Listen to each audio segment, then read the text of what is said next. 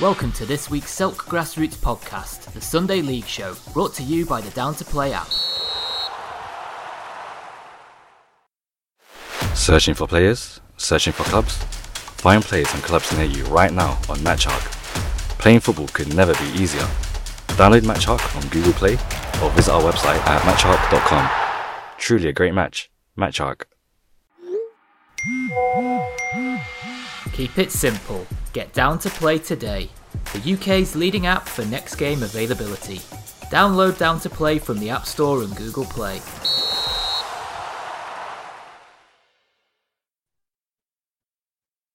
Welcome to Selk Grassroots, the podcast network that brings you the Sunday League Show. This is the Sunday League Show where we'll be bringing you all the news, reviews, and interviews from Westphal, the OBD SFL, Southern Sunday, and the Croydon Municipal Sunday Football League. This podcast and all of our podcasts are sponsored by the Down to Play app, MatchHawk, Magpie Recruitment, Skipper Sportswear, at NJPGD, Borden Sports Youth, Grassroots Football, GRF, Awards FC, and A Rush Laser Tag. Our charity 11 team is sponsored by Player Packs, Borden Sports Stop Bullying Campaign, Black Eagle Athlete, Arithmetic Accountants, and our shirt sponsors, front of shirt sponsor is at NJPGD. Let's get on with it.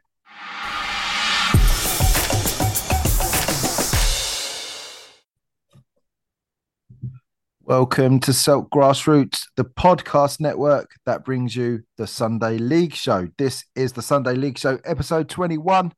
On tonight's show, I must say, guys, is a reduced time and reduced everything because of the weather this weekend. Uh, but the running order will be Westphal, uh, the OBD SFL, uh, Southern Sunday, and Croydon Municipal. First up, that means if it's Westphal, it's Mr. Gibbs. Gibbs, how you doing? Woohoo! The best. Always the best first, mate. Westphal should be first every week. Well, it, some leagues, the all around the league show, we do it in in alphabetical order, just so um, not to show any favoritism. But um, we usually do this on the order that I record it in. But I've mixed it up tonight just so people uh, can get to get to hear the introduction and all that because not everyone not everyone gets to hear it. How's it going? A, a, tough weekend for fixtures on Westphal. Only only five games. Uh, only five games surviving the great frost at the moment. It was a bloody tough week, mate. To be fair, the freeze has killed us. It's just like the the weather this uh, this season has just put an absolute dent in uh, in the football, in it. If it ain't the rain, it's the snow. If it ain't the snow, it's the freeze. Do you know what I mean? It's like they're just going around in one big circle. It's tough, um, but all the games I can see, uh, most of the games that were played yesterday uh, were were on were on three G. I don't think there was one grass game yesterday that survived all 3G. So showing the value the value of 3G pitches or 4G, whatever you want to call it, AstroTurf, whatever you want to call it, um, to the grassroots game at the moment. Let's have a look at the fixtures that did survive the big chill yesterday, um, or the last. Um, Spring Hill Blues yesterday. Uh, I must say that um, Omar out. Do you know what I mean? He's hanging on by a thread, mate. Well, I spoke to him yesterday after the game, and he said, "Oh, you know, we're building for next season. I thought you fucking won't be there, son. Well, I don't doubt him. Do you know what I mean? yeah, I'm sure they are. I'm sure Spring Hill Blues are building for next season. But Omar, yeah. come on, son. They're building without you, mate. Do you know what I mean? He's on his way. As long as it ain't Elliot in, that would be the ultimate of disrespect to Omar, wouldn't it? You got to think: was Elliot actually doing a decent job behind the scenes back there? Was he controlling? What is he developing? Yeah, well, this is it. Since he's left, there ain't no development of players, mate. All he's been, all I've seen him do is offer players out to other clubs. Yeah, I did see that the other day. all he's been developing is DJ skills and his mixing fingers. uh, sadly for Omar uh, and the Spring Hill Blues boys, they did lose 3 1 to Sidcup yesterday. Perhaps um, a bit of a predictable result. Sidcup season uh, has been pretty good in Division 5. They're going to be there or thereabouts when it comes to uh, honours at the end of the season. Promotion definitely looking on, but yeah, uh, Spring United Blues, uh, their tough, tough year continues. It was a fair game, in all fairness. To be fair, uh, it was it was two it, was two one, and then obviously Springer uh, uh, Cup just got the third, but it was two 0 up Sidcup. But um, in all fairness, it, it was a it was a bit of a tough game. Um, no team openly like created too much. To be fair, they just cancelling each other out. But uh, they, they did take their chances, Sidcup, and that, I think that was the difference. I think what lets uh, Springer down was I think it was just a final ball because they got into some really good positions. They had a, a winger, a number eleven, who was pretty quick, and they've got a decent young lad in centre midfield. Yeah. They have got they have got some very young players, but they they, they looked all right to be fair. But give give Omar a bit of credit. They did look all right. No, I can't give Omar any credit. Nah, not giving him one bit of credit. But he did. He has got some young lads there. They do look all right, to be fair. They'll be all right. Games I might be building for next season myself. in, the Pete, in the Pete Smith Memorial Cup, uh, Bull Tarks welcomed Meridian Sports down to Sporting Club Thamesmead on the 3G, obviously. Uh, and the Bull Tarks, that's more like it from them, Gibbs. 3 0 they win this week against Meridian. Uh, Meridian's good start to the year, just starting to peter out in the Pete Smith Memorial Cup. Bull Tarks will be chuffed with that. Um, they've not seen games over the line uh, on too many occasions this week, but that looks clinical. Yeah, they needed that as well. I think um, Bull Tarks because if they've drawn a fair few games, I think um, that's a big win for them. But not, not only that, a clean sheet as well. So I think that's a good building block. And some, we we all expect a lot from Bull Tarks, um, and I think they're they're a victim of their own success. So I think that um, I think hopefully you'd like to see them push on really and and and and win win the trophy or and push themselves up the league because I think that um, where they are in the league, it's not a true representation of them. No, the potential there for uh, for Bull Tarks is, as I say, is definitely there uh, for the Tarks because uh, they can tuck the thing, can't they? They they can back it up. They can back it up. Yeah, and they've got the players definitely to back it up. They're a very good side.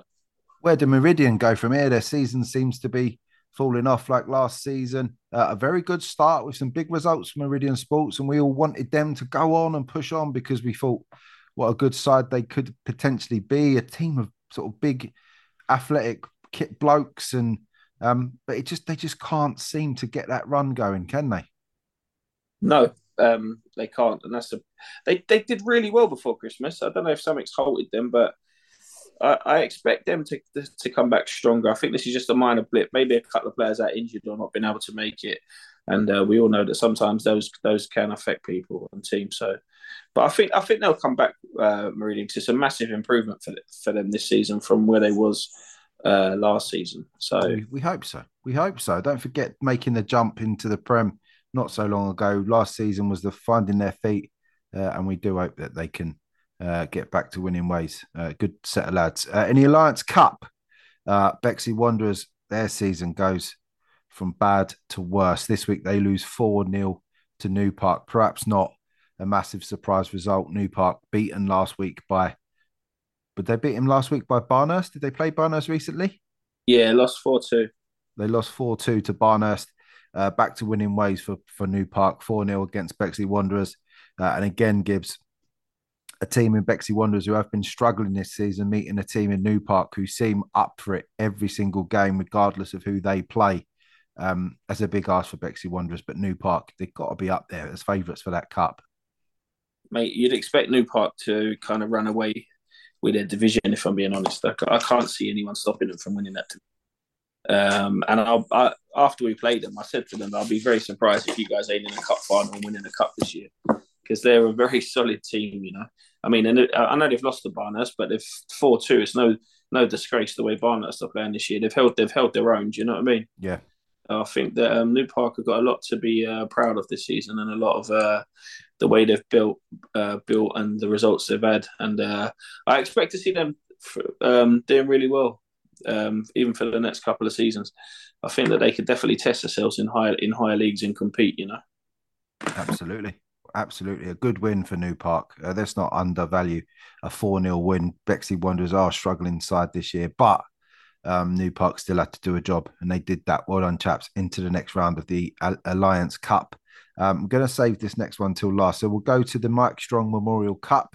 Uh, that's the Selk um, sponsored uh, cup in name of um, a friend of lots of players who played in who play in the Selk 11 uh, Mike Strong. Uh, this one put together the Bosco and Royal Oak. Uh, Royal Oak Gibbs 4 1.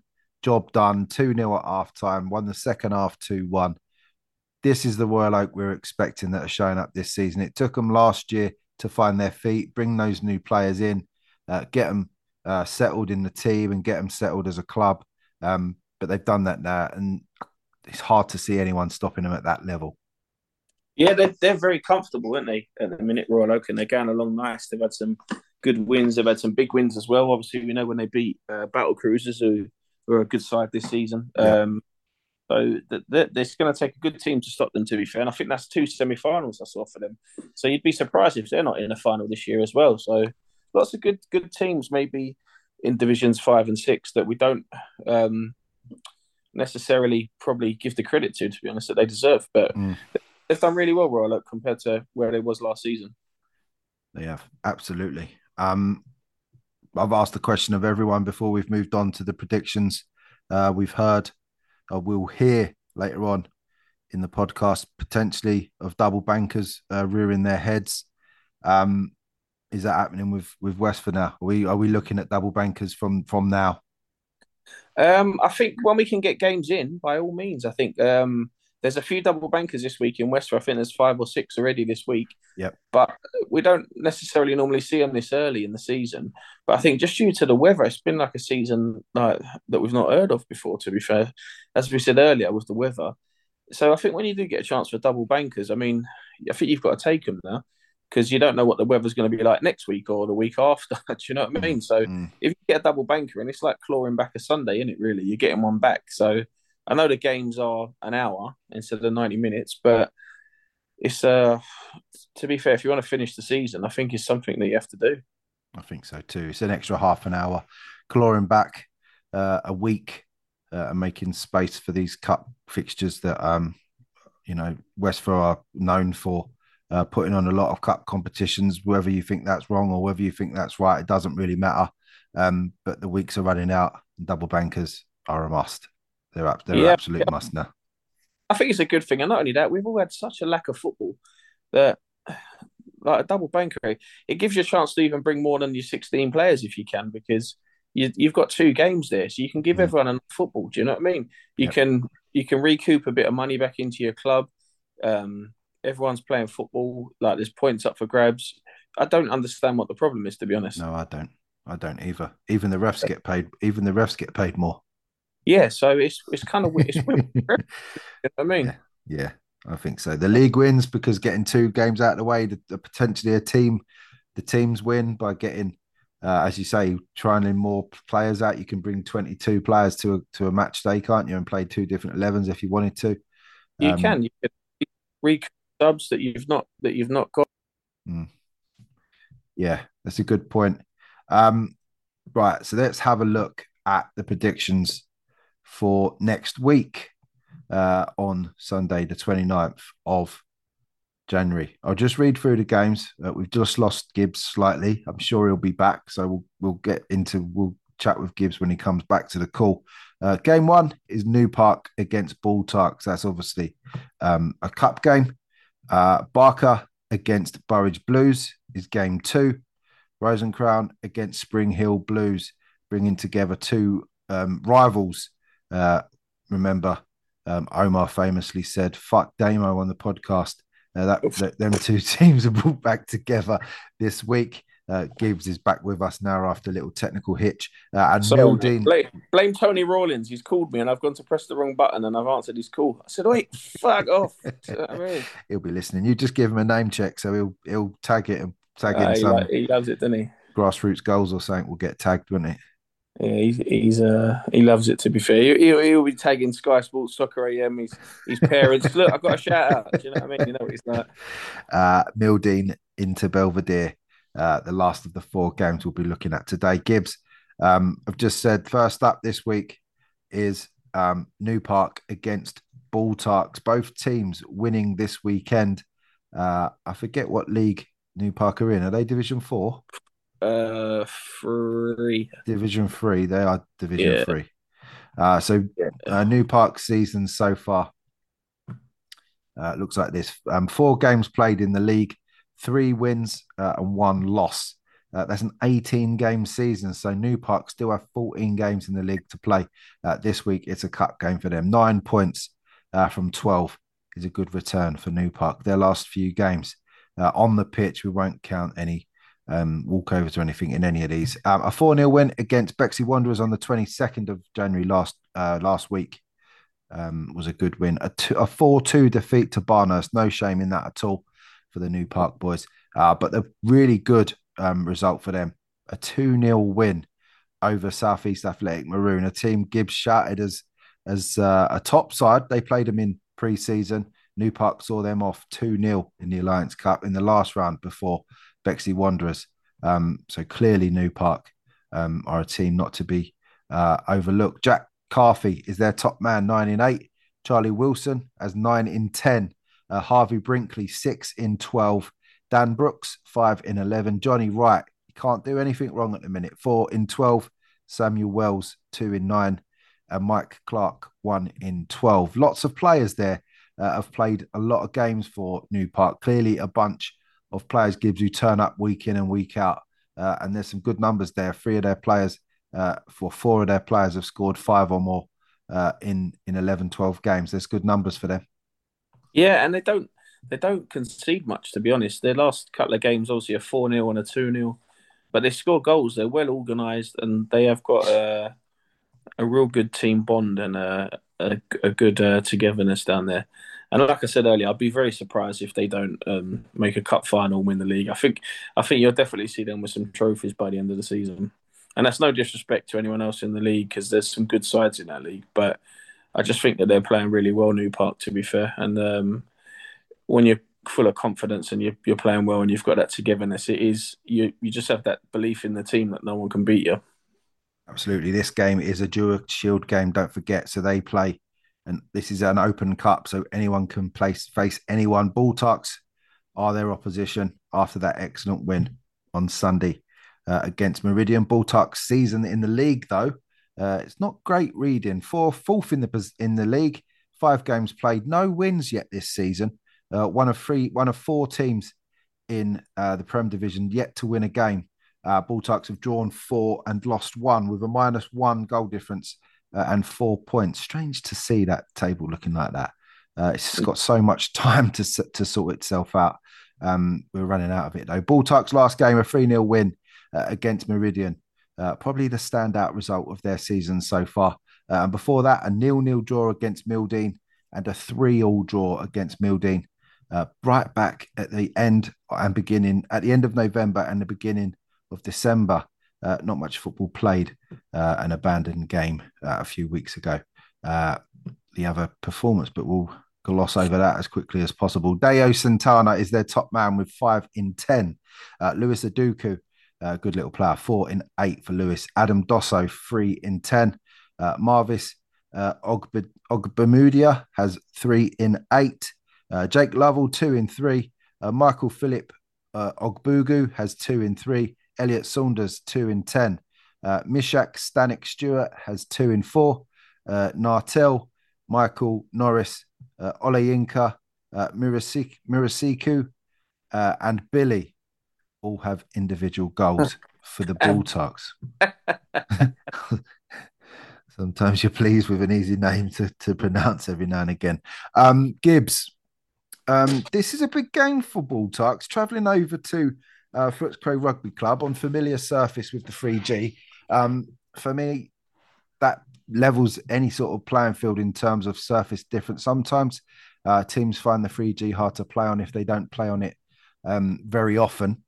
Um, but this is a level playing field for um, for New Park and Baltarks. Uh, this is a really good game, but do you think the level difference and that big win against Meridian this weekend just gets it over the line for Baltarks? I don't know. Um, because uh, Borden, um, sorry, Baltark's results have been a little uh, up and down, obviously with the draws to Mildeen, um, and then obviously they've had they've had a good win, but I don't know. New Park have obviously been playing a lot more um, consistently. Um, do you know what? I think there might be an upset. You know. Do ya? Yeah, I think I'm gonna. I've I've given New Park a, uh, back them a lot. To be fair, um, do you know? What? I think New. I'm going to back New Park three two. Cool. That's a big I'm gonna- shout. It's a big shout. I'm going to stick it out there. Do you know what I mean? I can't got say that they're a good side and then go against them. So I'm gonna I'm gonna st- I'm gonna stick to it and I'm gonna go three two. you've got a couple of points on me now on the predictions, so you can afford a little bit of uh, showboat. And I'm, I'm, God, this could be a draw. It's going to be a war. Whatever happens, both teams will fancy this. Um, it'd on. be a crack. It'd be a cracking game. I think it'd be close though.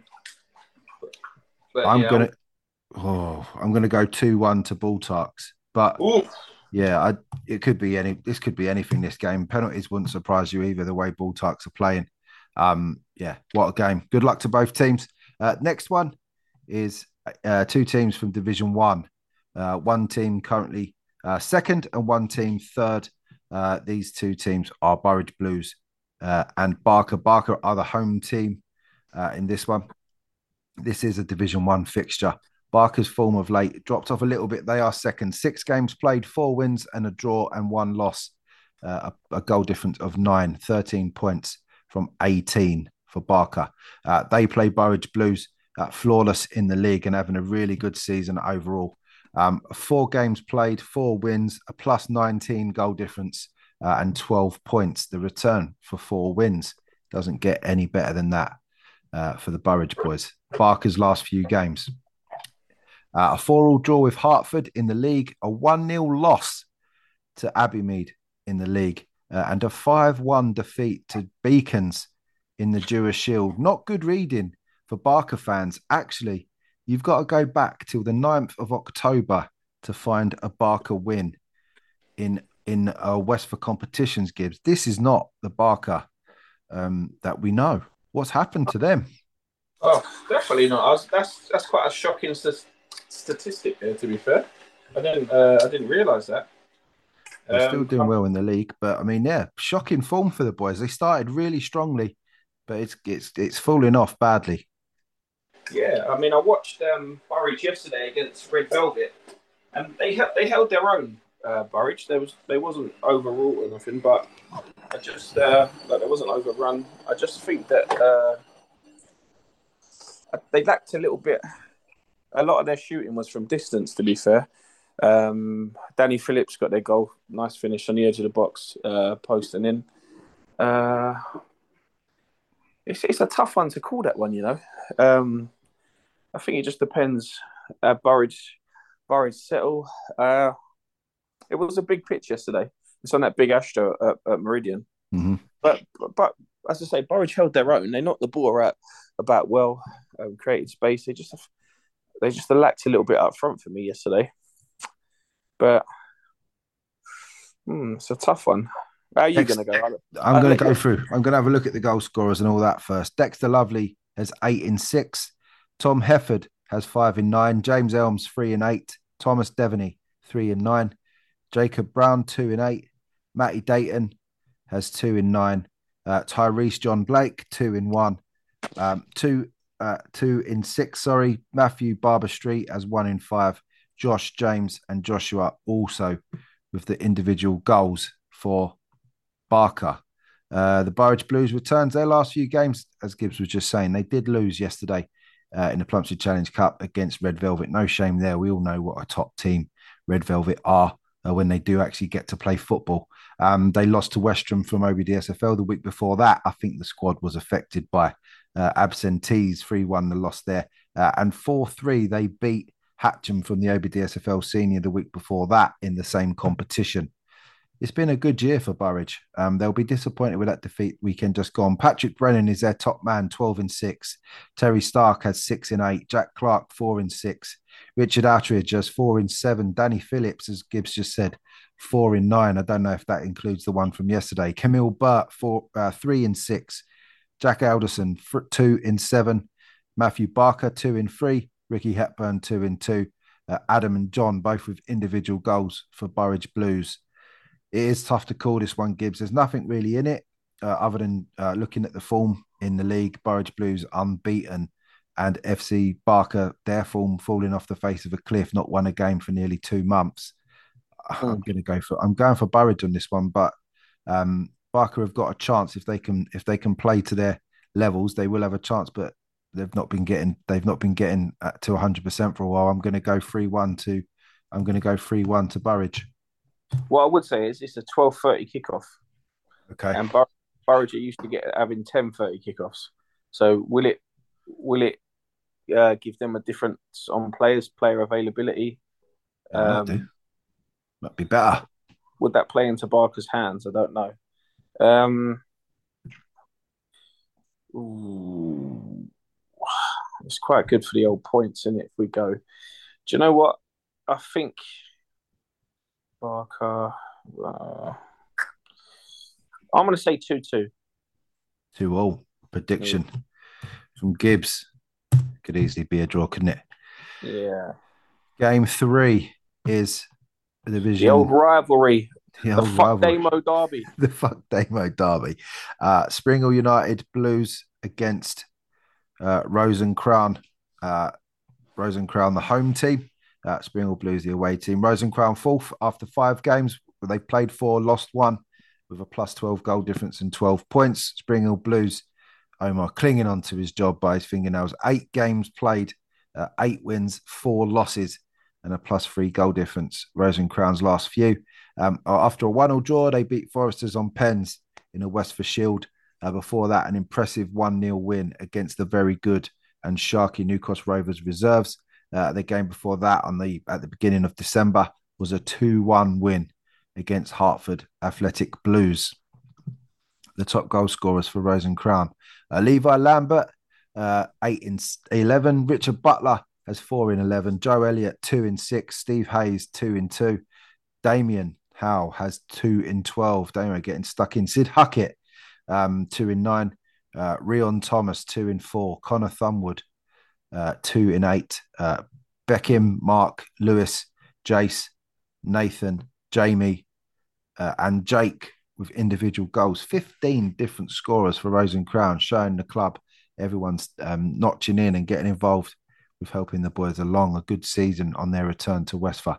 Uh, Springhill Blues, their last few, a 3 1 defeat this weekend against Sidcup. Um, a 2 all draw in the leader trophy with Foresters. Looks like a good result. Sadly, the boys went out on penalties to the Foresters. Uh, and before that, in Division 5 on the 4th of December, a 5 0 defeat against Greenwich Hotshots for the Springhill Blues. Their top goal scorers. Dominic Ryan, 12 and 6. Thomas Marshall, 6 in 8. Carl Frith, 5 in 9. Vaughan Davis has 3 in 8. Thomas Brown, 2 in 8. Cameron Hardy, 2 in 12. Uh, Fritz, Tom, Kian, Jamie, Matthew, Jack all have individual goals for Springhill Blues, 12 individual goal scorers for the Springhill boys.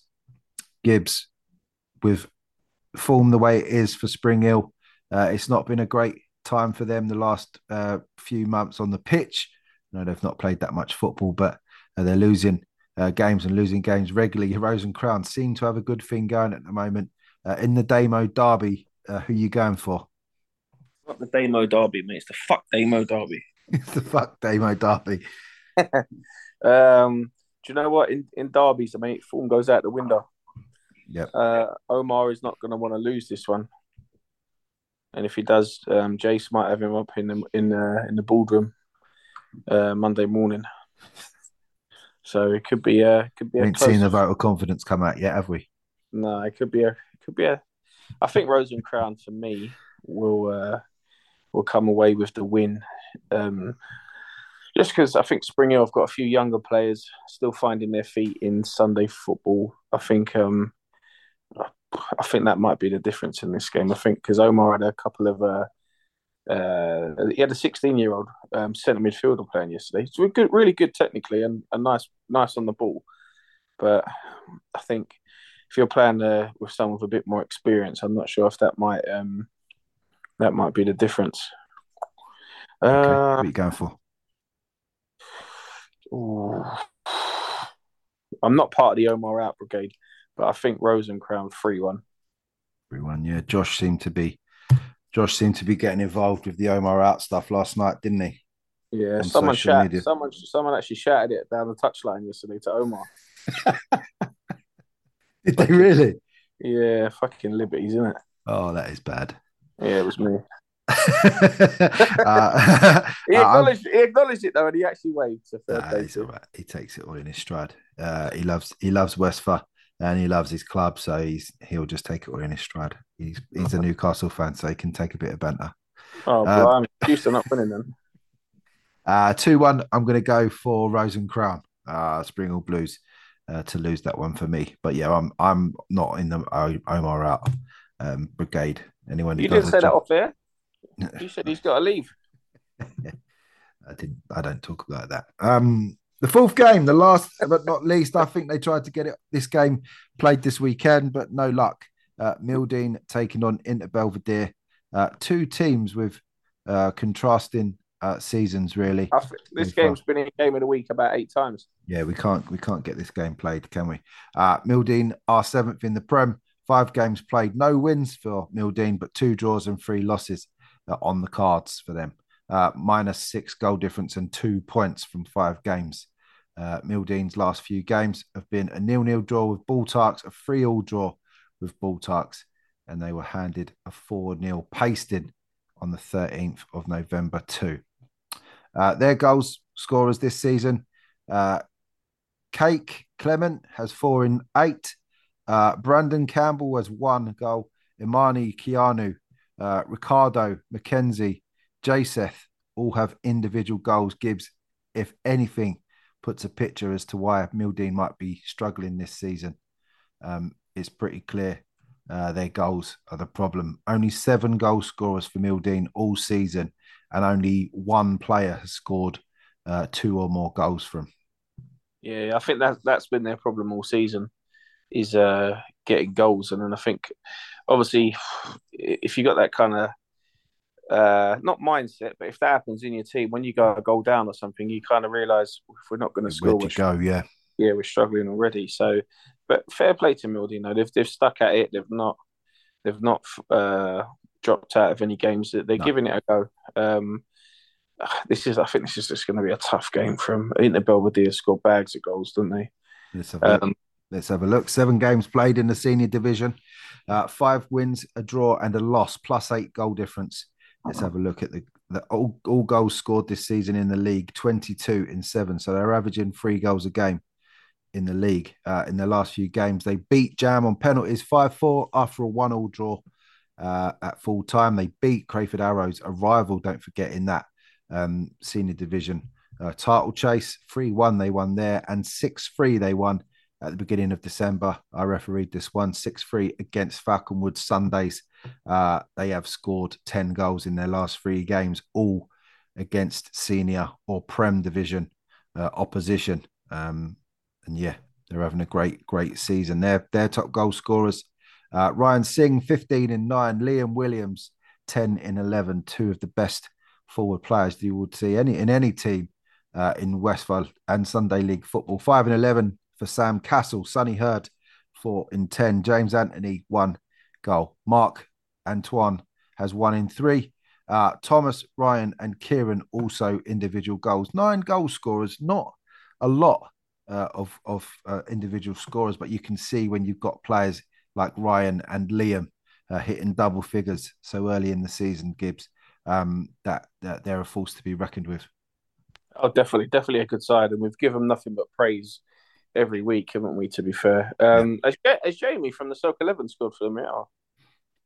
He said he had the other, but he's a he's a known liar, isn't he? let's see, let's see if I can see him on the list. Yeah, he's a Uh, top bloke. He's a really really nice bloke. I, I Yeah, can't see I can't see him as a, as a goal scorer. What position does he play? Uh, Lino, Oh, I can't even see him on the list. Does he advertise their Inter Belvedere, Inter Belvedere tracksuit? Yeah. yeah, yeah. Uh, I can't even see him on the list. Maybe he's been playing as a, maybe he's been playing as a uh, as a ringer for all this season or for all season. Who knows? No, he's a good guy, Jamie, and they're they're a good team in the Belvedere. Um, and to to be honest, I can only see this game going going one way, just just due to the the, the form and the the confidence and the way that Inter Belvedere are playing. In it's such a contrast to how things are going for Milding, which is Yep. which is um, it's not nice. But they've, I mean, they they stepped up Mildeen, didn't they? They took the challenge of the Prem. Um, Mildeen have done to the Prem what Inter Belvedere have done to the senior. So you got to praise Mildeen for that. But they've then yeah. Mildeen on the team to chuck the hat in either and and uh, fold. Um, so they're they're taking their their you know they're taking beatings or not winning very many games, but they have done an, an admirable thing. Yeah, I mean it's not it's not nice to say, but I'm going to say Inter Belvedere three 0 Three. Because I think they're very well organised at the back Inter Belvedere, and Mildeen don't score a lot of goals, so it's hard to justify a case that that Mildeen will get get a goal or two. If, if like if they do and make a game of it, f- fair play, and I wish them all the best. You know what I mean? Mm. I'm going to go three one. I can see an Inter Belvedere win three one to Inter Belvedere is my pick. Uh, yeah, it's just so tough to see anything from Mildeen out of this one. Um, everything's pointing towards uh, an Inter Belvedere uh, win, and that's not that. What I, that, that won't be a, an upset at all. I don't think many everyone's expecting uh, uh, uh, uh, Inter Belvedere to go through in the Pete Smith. Uh, the only thing that will be a surprise is if the game's actually on because it's meant to be at Eltham Town. No game seems to get played there at the moment. Uh, uh, well, oh, looking at the weather, hopefully we should have a full full fixture so. this weekend. I really hope so. Uh, let's have a look at the fixtures uh, for this this particular week, the 29th of January. Let's have a look through the standout games in the senior division. Uh, we've got lots of games planned. A double banker between Eltham Rovers uh, and Blackfen and Erith could really kickstart both team seasons, uh, which it has to be said uh, has been a bit of a slow start for each. Rising talents against Forza, another double banker on the cards in the senior. Well done to Westphal for getting those on. Uh, in the King of Arts Media Productions Division 1, the sixth best division. The second best division. Crockenhill against uh, Woolwich Royals, throwing up another classic game uh, for Westphal fans from Division 1. Every game in this division is fantastic. And Barker Burridge, we've already spoken about. In Division 2, a double banker for Peckham Riot against Baldon Sports. Gibbs, you got to get it done at Bellingham Leisure. Uh, hopefully, it's good. It's good ground over there for drainage, and that that should be on, shouldn't it? Yeah, it should be. To be fair, I don't. I think we're only due rain on Wednesday, so yeah. um, we should be we should be all good for fixtures this week. Um, I'm pretty certain. But yeah, tough game against Baldon. There, uh, we're the only. They're them and us are the only unbeaten teams in the league. So um, in a double banker, you got to think both of our O's might go or one might go. Do you know what I mean? Yeah it'd be, it'd be a tough game. A few double bankers in the league. Falconwood Adidas is a double what banker. What a double banker that is. What a double That's banker. a real good game. That's going to be uh, end to end. Good luck to the boys there with the extra half that an hour. That is, yeah. Absolute stonker of a double yeah, banker that is. That's brilliant. Um, and Advent Mighty Royals against Elmstead Knights. Another double banker again. Well done to uh, Westphal. In the Mark Dolby uh, Foundation Division 3, uh, Spring Hill Old Fortronians, a good game. Uh, 69ers Bexleyheath is a good game. Thamesmead Town play Highfield in Division Four. Double not, banker. Is that a double banker as well? It's a double. Uh, Tommy Tanker. Good luck. You could see Thamesmead maybe getting something there out of the two games. Uh, they've been unlucky. They felt this season, uh, so they may nick something. Hacienda reserves against South Ballers uh, is a long is a long uh, couple of hours for um, Hacienda reserves. It must be said. Uh, in Division Five, uh, Rose and Crown Spring Hill, uh, we've already spoke about. Uh, but let's have a look. Uh, Sidcup against Bexley Knights uh, is a lot to ask of Bexley Knights against the top side in Sidcup. Um, and Hartford Blues against Intercross. Both teams will fancy three points in that one. Probably the top game in Division Five on Sunday. Foresters against New Cross Rovers reserves down at Crofton Albion is a great little game. Uh, in the best division, the Silk Grassroots Podcast Network Division Six, the best, best division. division. the best division. A lot being asked of JJ uh, as they play Royal Oak uh, at Mottingham in a double banker. Royal Oak dispatching of JJ earlier in the season in a cup game. I seem to remember. Uh, I think it was double figures. Um, JJ uh, they may nick a point or two or three, should I say, uh, out of that double banker in that second game. Stranger things have happened. Uh, Bexley Village Vets and their unbeaten run. Uh, they'll be looking for that to continue against the struggling AFC Sporting Greenwich. Uh, Chimera Reserves play Greenwich Challenge Vets, and Les Cabras take on the Greenwich Battle Cruisers. Uh, and don't forget, if you mention Selk and you go to the grassroots graphics, you get 50% discount according to Gibbs. I didn't say it this week. It's only a one week offer. it is a one week offer. Uh, in the London Challenge Cup, Jam take on Rocker from the Super League. Good luck to Jam, Phil, and all the boys over there uh, taking on uh, that elite league. Rocker sitting bottom of the Super League. Uh, we wish Jam all the best in the Kent Sunday Premier Cup. Hatcham from the Super League take on uh, Market Hotel. I don't know why that's on here. Uh, Glebe take on Barnehurst in what is the best game of the day anywhere in Sunday League football. I don't care what anyone says. Uh, that's going to be a fantastic fixture. Hopefully, the pitch at Glebe holds up and that one can get played. Um, let's have a look through. Danson Albion go against Borden Sports A again in the Dewar Shield. That's a great game. Uh, Junior Reds Athletic. Old school Sunday League game Yeah, that will. that will that will be brilliant. Um, the the weather and the all the wet and all that will just play into that game being absolutely superb. Uh, but Junior Reds Athletic take on Erith and Belvedere in an interesting game. Kingsford against Hartford in the Dura Shield brings two teams together who have ha- who have shared many a battle. Uh, Meridian Sports taking on Eltham Lions in the Plumstead Challenge Cup is a real good game. That'll be all blood, guts, and thunder in that one as well. Good luck to both teams. Uh, Red Velvet look look to play two weeks two weeks on the spin for such a long for the first time in forever uh, against Southwark Dynamos. That could be a long day for the boys at Southwark if that one gets played. And we've spoken about Mildeen and Inter Belvedere. That's the top top game in the in the in the Plumstead Challenge Cup. Spartans from the Croydon Municipal Prem take on uh, Crayford Arrows from the Senior Division over at Coney. Hall. Really Top. good game. Really good game. And last but not least, let's do the Tudor Sports Rangers game against Chimera. Two teams looking to um, start their season and do well in the Fred Jolly Memorial. Gibbs, a double banker for you, the first one of the season. You'll be leaning on the lads um, to turn up uh, and put on a put on a show this week against the other unbeaten team in Division Two. Uh, as the squad looking? Uh, I think we've got a few injuries and a few away, so I think we're down to 12. Uh, what's funny? what's funny? I never know if you're telling the truth or not. I, it it seems bollocks, and I'll let I'll let the Selk uh, listeners decide. Wheat dog, come on, man. You should put that out to the vote. Am I talking bollocks or am I yeah, not? I Have I will. got I will. We'll do that. We'll do that. Uh, we'll do that tomorrow morning uh, when the podcast's out. Um, but Gibbs, yeah, um, six points at stake. You've not played many league games. I wish you all the best in that one uh, on Sunday. Um, we like we like the Borden boys as well, but um, yeah, good luck on Sunday. Hopefully, we're talking about a lot more games uh, next sun next Monday on the podcast. We might actually get a, a good long podcast in. Like, Yeah. oh, we haven't for ages. No, we haven't, have we? It's been a No. we've been dragging it out, but yeah, hopefully we've got most of these games to talk about uh, next week. All the best, mate. Cheers, mate. Take care. Good luck. See you, mate.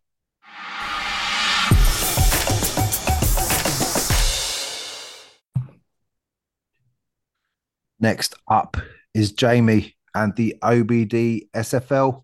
Uh, as we said on the introduction and throughout all of the sections, um, a massively reduced fixtures uh, this week. Only four OBD SFL games making it uh, yesterday, Sunday, the 22nd of January. Jamie, how you doing? I'm good. It's a, a short and sweet section this week, just like my poll. So Not but so sweet. We're, we're still here for the eight teams that managed to play, and that's what matters. Yeah, and, and, and a disappointing trek to uh, Footscray or New Eltham for you yesterday uh, to get over to Footscray uh, Rugby Club just for your game to be called off. Yeah, we left it as late as possible to leave to get there, and in the hope that maybe a sensible decision would be made. In the end, it was left for when the referee arrived. So we, we officially got postponed about quarter to ten or something. Which obviously, fucking Ray Charles could have seen that the game couldn't go ahead. So, yeah, that is what it is. it is what it is. Um, as we said on social media yesterday, I think I think venues have to take a little bit more heat. Uh, the, the the problem you've got sometimes, I think, is if you're dragging a referee there to make the decision. Sometimes a referee will just say, "Well, if I'm here, I'll just play the game, regardless potentially of how Yeah. safe or unsafe the pitch is." and the best decisions aren't made on that basis, are they? No, um, yeah, and if there's going to be someone there in the morning to be opening up a venue anyway, like they surely they can make a call. No, you would think, think so, so, but I think so. Oh well. I mean, collectively, it's cost Greenwich Mariners and uh, your opposition yesterday hundreds of pounds potentially to for for the, a group of people to make their way to to the ground. It can be avoided so easily. It's frustrating. It is, but we move we do. We move. Let's get into the results from yesterday. Uh, a Division Three game, two Division Four games, and a Jack Standen Cup fixture were played. Uh, some big results still, uh, but only the four results. So, yeah, as Jamie said, his uh, his sweet little pole uh, stayed away yesterday. stayed, stayed away. It's cold, right? In Division Three, uh, Crayway, um, we said um, they would be back, and they're proving to be. Crayway three, Crayford Arrows reserves. Neil Crayway uh, beaten uh, beat bottom team Crayford Arrows reserves, and that's a lot more like it from the boys. I think everybody predicted a Crayway win for that one, even on the extra show, didn't they? Yep. Um, but nobody went for 3 0. I went 3 1.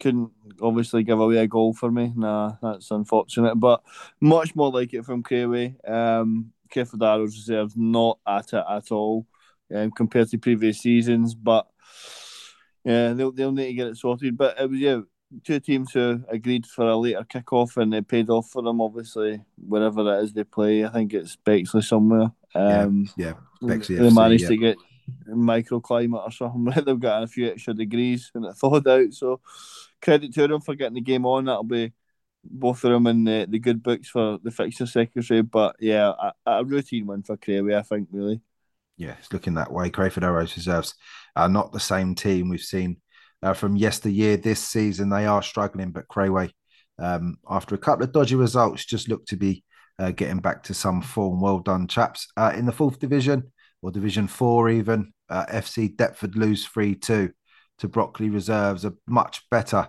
Brockley Reserves this year. 3 2 is tight, um, but they won't care. A win is a win.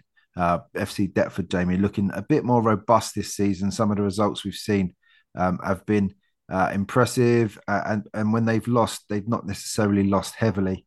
Uh, so they may be encouraged by this result uh, against the Brockley side, who have been around the OBDSFL for for a, a good few years now. Yeah, and we, we, don't know. Maybe there was a few first team players got to run it for the reserves for Brockley, which as a club is a good place to be at the minute. So there's, yeah. a, there's a feel good factor there yep. and then that win will, will keep that going. But De- I mean, I can't remember the last time I saw Deptford play, like on on the results. So. Yeah. Um, not only missing out to it's a, a good enough Brockley reserve side. Yeah, they're not getting tonked, but um, they'll, they'll hopefully start to reverse those results uh, in the, in the coming weeks. For them, hopefully, uh, Brockley won't care as we say. They march on. Well done, lads.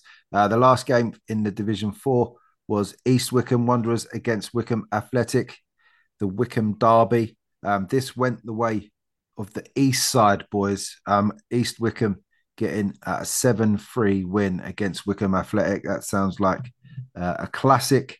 This was this was played on the 3G uh, at Footscray Rugby Club yesterday. Uh, just the one hat trick amongst the players. I thought I'd give him a, a shout out. Tom uh, Cyrilis um, scored a hat trick yesterday uh, against Wickham Athletic. East Wickham Wanderers, Jamie, going from strength to strength um, each week. Absolutely. Um, I don't think many people would have backed against them yesterday. No. Um, I was speaking to, to the referee Derek before the game, and I told him I think it'll be a good one. Um, and we did fancy East Wickham for the win. Um, but credit to Wickham, that might be the first three goals that East Wickham have conceded in the league. I'm not sure that they certainly hadn't conceded That's in right, the first yeah. few months. So um, that just shows you that they've obviously got a bit about them.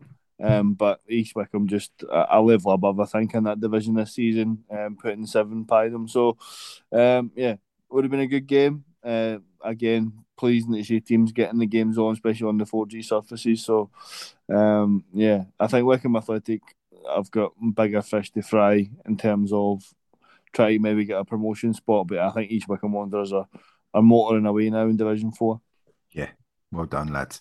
Uh, a very good, a very good result. Uh, in the Jack Standen Cup, Manorwood welcomed Blase Ballers uh, to their to their pitch, their home ground. This was on the 3G as well. They've got two Yeah. 3Gs at Footscray, haven't they? Yeah, the the one the Broccoli one or the one that East Wickham played on is the Charlton community one, but uh. Manor would put another one. Manor Wood getting a 5 1 win over Blase Ballers. The Ballers uh, not really started this season particularly well. They can't ha- they can't get any momentum. The, the wind knocked from their sails, I think, at the end of last season, having the title um, taken away uh, from them uh, for someone else's admin error. Um, Manor Wood not caring though. They're through to the next round of the Jack Standen Cup after a 5 1 win.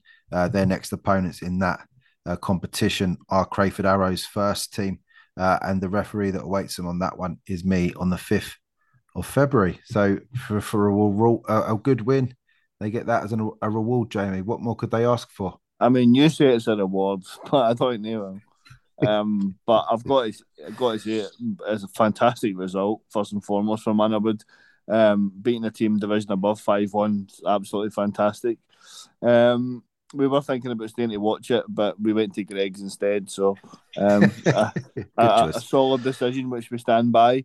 However, um, yeah, a lot of a lot of um, Division Two teams still in the Jack Standen Cup, um, including Mannerwood and obviously ourselves at the moment. So, um, yeah, definitely wide open cup draw. So, like you said, it's a shame that two Division Two teams need to face each other uh, in that next round for Mannerwood and Crayford Arrows. But it's a great opportunity there for somebody to make quarter final, semi final. So, um, yeah, w- very well done to Mannerwood for that result. Would you go for it, Greg's? By the way, I just went for sausage rolls, standard. They were did. they were roasting hot, and it was Oh, that is what you want. yeah, Rarely get them hot anymore. Nah. Right.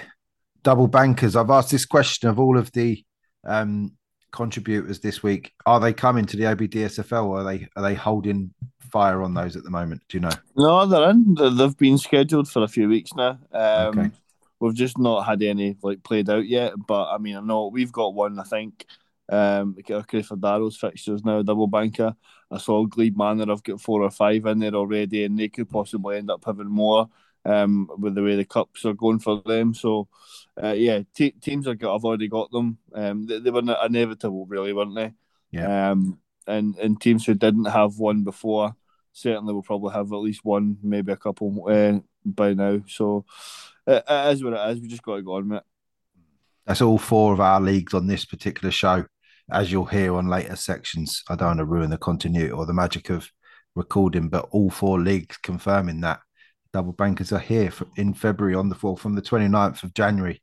Uh, there'll be there'll be double bankers, so that's uh, that's encouraging. Uh, we can avoid these these title deciding games being double bankers. That'll be even better. We're going to go straight into the predictions section uh, because of the shortness of um of the fixtures. We're going to get straight into our usual predictions sections. And Jamie, last week we both got one point uh, for for the Crayway result that we both you went three one and I went two one.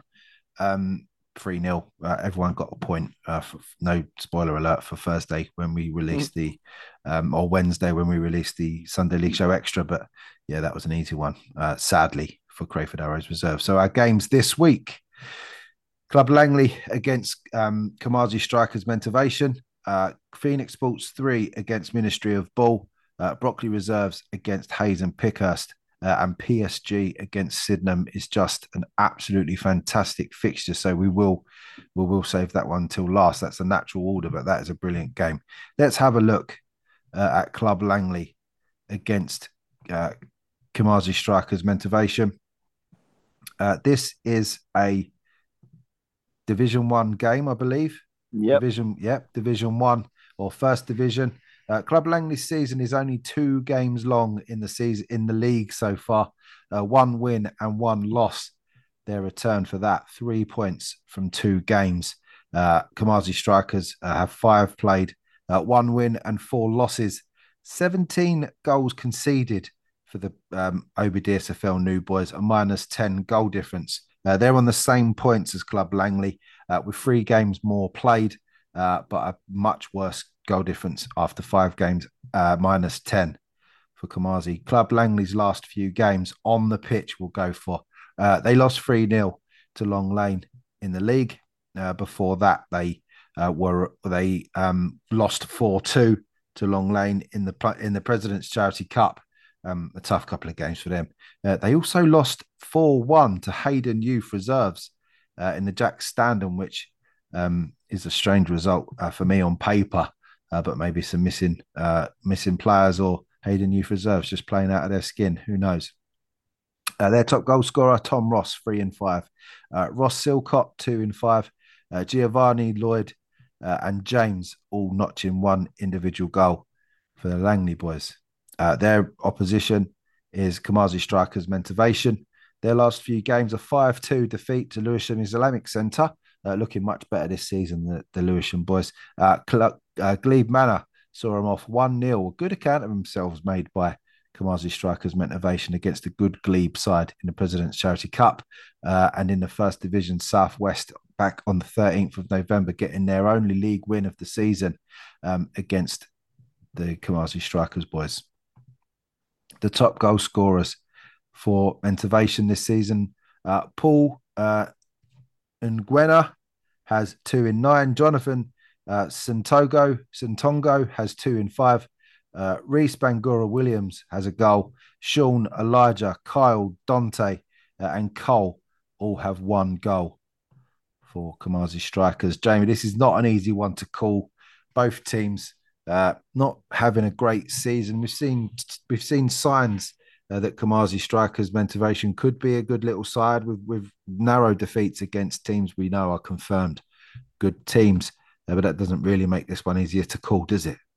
No, I mean, not really seen much of uh, both sides really. Considering them, um, obviously Kamazi have played some more games, but Langley have barely played, and the games they have played, they've come up against top teams, so hard to really judge them on that. Um, mm. And Kamazi, we know, as you said, like the the one 0 loss to Glebe Manor is a respectable result, um, but they, just don't score enough goals, do they? No, no. Um, and Langley, I think, are probably a team who unless you can put them under pressure and maybe get a lead. Um, they are always good for a goal or two. So um, I think this is going to be a low scoring affair. Um, but I think Langley will have enough to win it. I'm going to go 1 0 Langley and play the percentages. 1 0 to Langley. Uh, I'm going to follow suit, but go 2 1 I did, think, I did think 2 1, but I think Kamazi, yeah, I don't know. Langley clean sheet, very possible. Let's have a look. Langley uh, have conceded three and scored one in their two games in the league. It doesn't mean anything.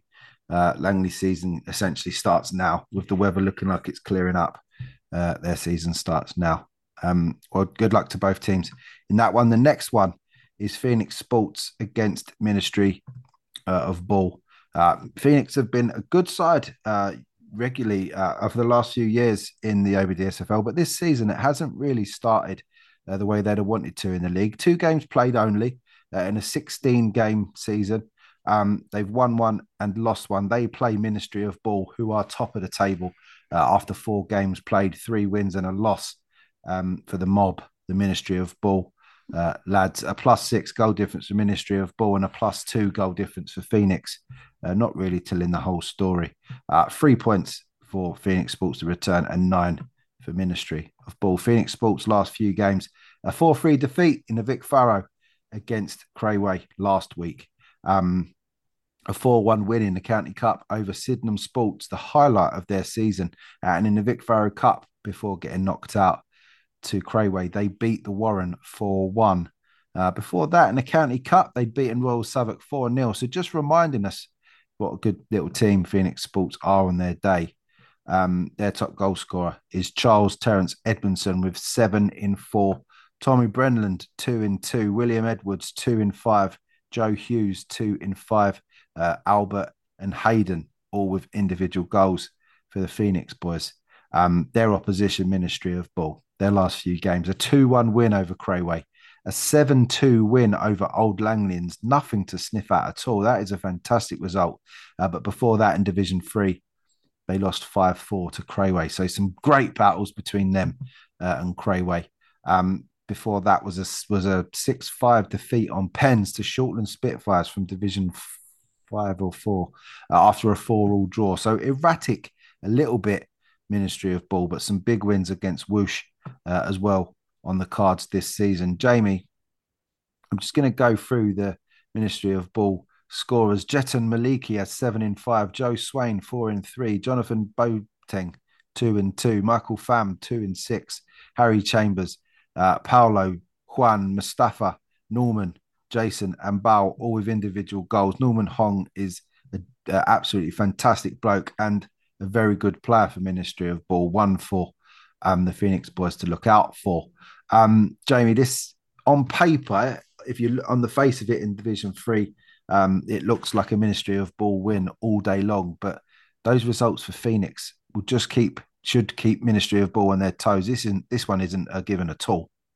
No, I have to agree. Um, and obviously, Ministry of Ball have shown they've got a little hiccup in them. Um, so yeah, not quite as cut and dry as maybe about league positions I, I would hint at. Um, Phoenix over the years, as you said, that have been good. They always tend to score goals.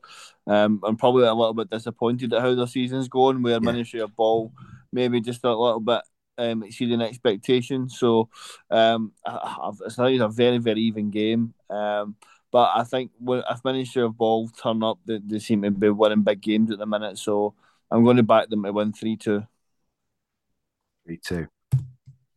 I was originally due to referee this game, so when it showed up on the games, I was mm-hmm. I was a bit pissed off because I've got some flack for making predictions uh, on games that I'm refereeing on, but I've been moved off of it for now, so I'm I'm free to make my predictions uh, on this one. I think this is going to be a real tough a tough game for both teams. Um, Phoenix will be going all for it. They need a win. They need to catch these games up uh, with the teams above them. Uh, but Ministry of Ball will be feeling very confident what am I going to go for? Jamie's gone for 3 2 Ministry, of Ball. I'm going to go for 3 2 to Phoenix. Oh, split.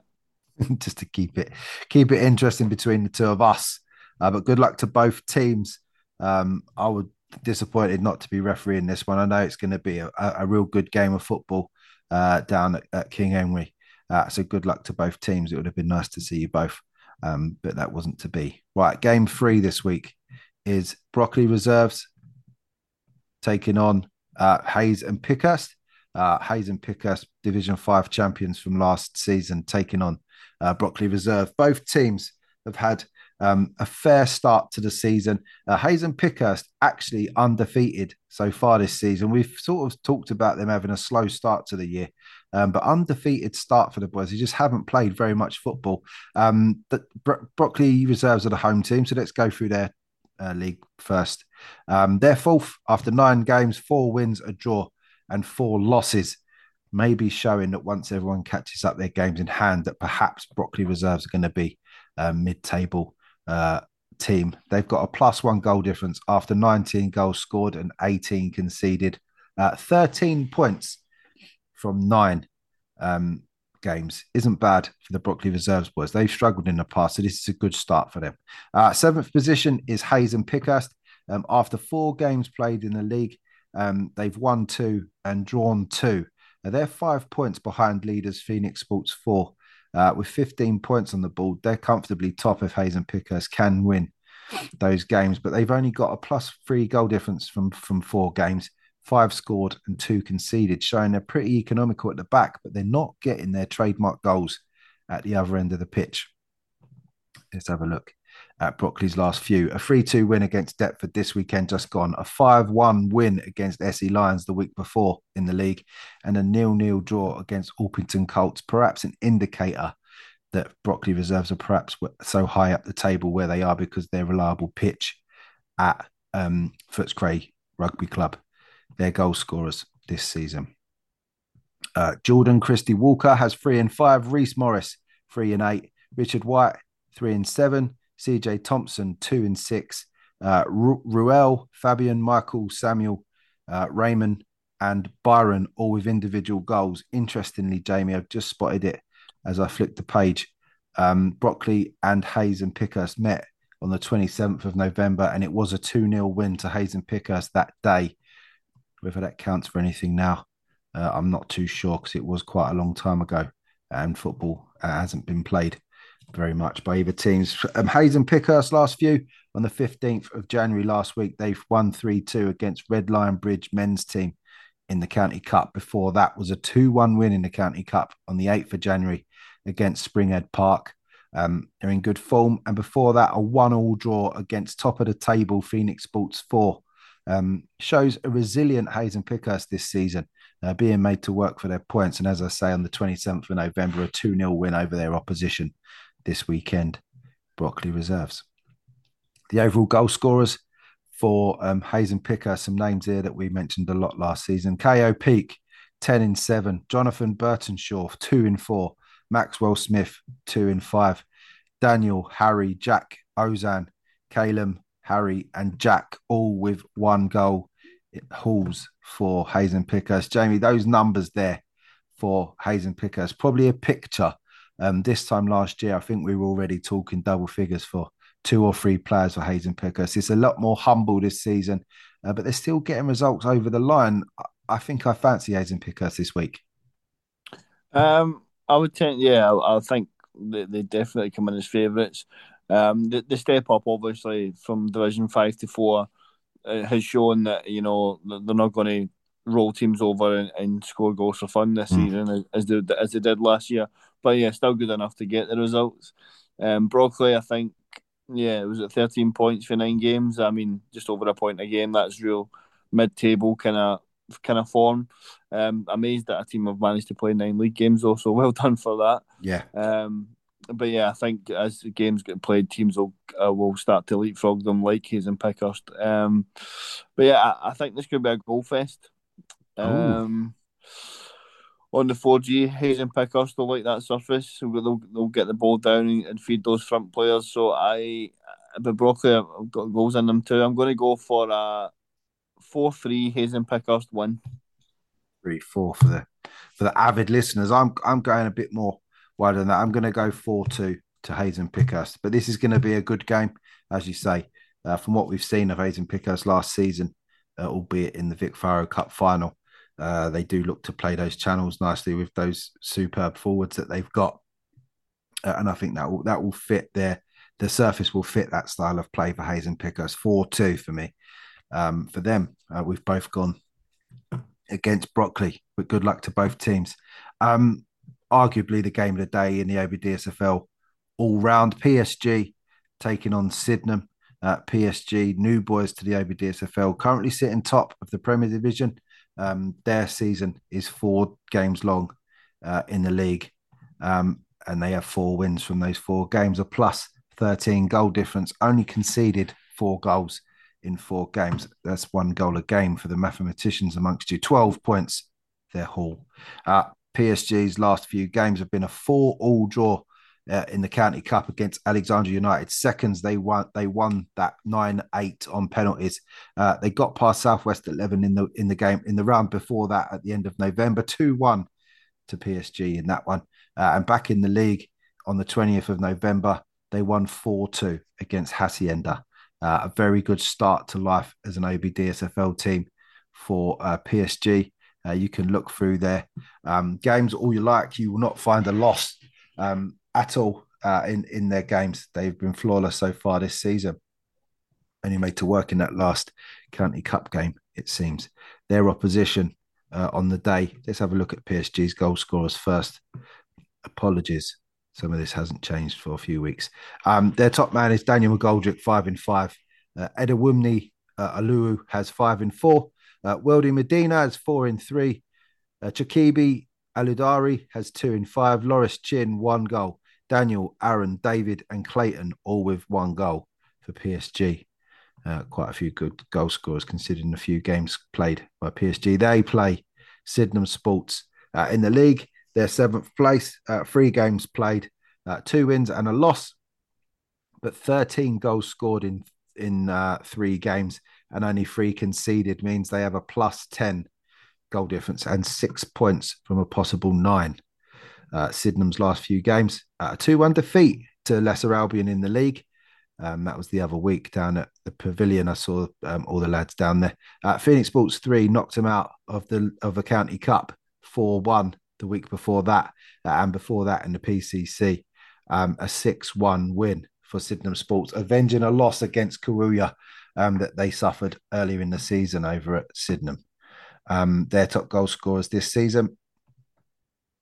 Uh, an eight goal in eight game return for Aaron Whitehouse. Edward Boateng has six in five. Damon Boom has five in eight. Reese Gallagher, four in seven. Adam Dunstan has four in six. Um, Errol um, Ozgmuru has four, has two in four. Uh, Martin Parker, two in eight. Todd Pedrotti has Tom Pedrotti has two in seven. Scott, Rafe, and Adam all with one goal for Sydenham Sports. My pick for the Division One title. Um, at the moment, they've got a little bit of work to do. They need some. Uh, they need some uh, snookers for the from the likes of uh, Long Lane um, at the moment to nick, nick ahead. Uh, Damien, this brings together uh, a new team to the OBDSFL in PSG, who it has to be said are setting it um, setting it on fire. They've they've started like a like the juggernaut we used to call um, Sydenham Sports, although themselves not having a bad start in the league. They just need to get some football played, and we need to see really where they are. Um, this is a good time for P- uh, Sydenham to play PSG with no momentum really built uh, because of the weather. Um, is that going to be a leveler? Um, could be, could be. I think we're also we were expecting a big reaction from Sydenham to back to back defeats, weren't we? Um, yep, obviously they didn't play at the weekend, but um, it's a tough, tough ask. PSG are, are absolutely flying, as we know.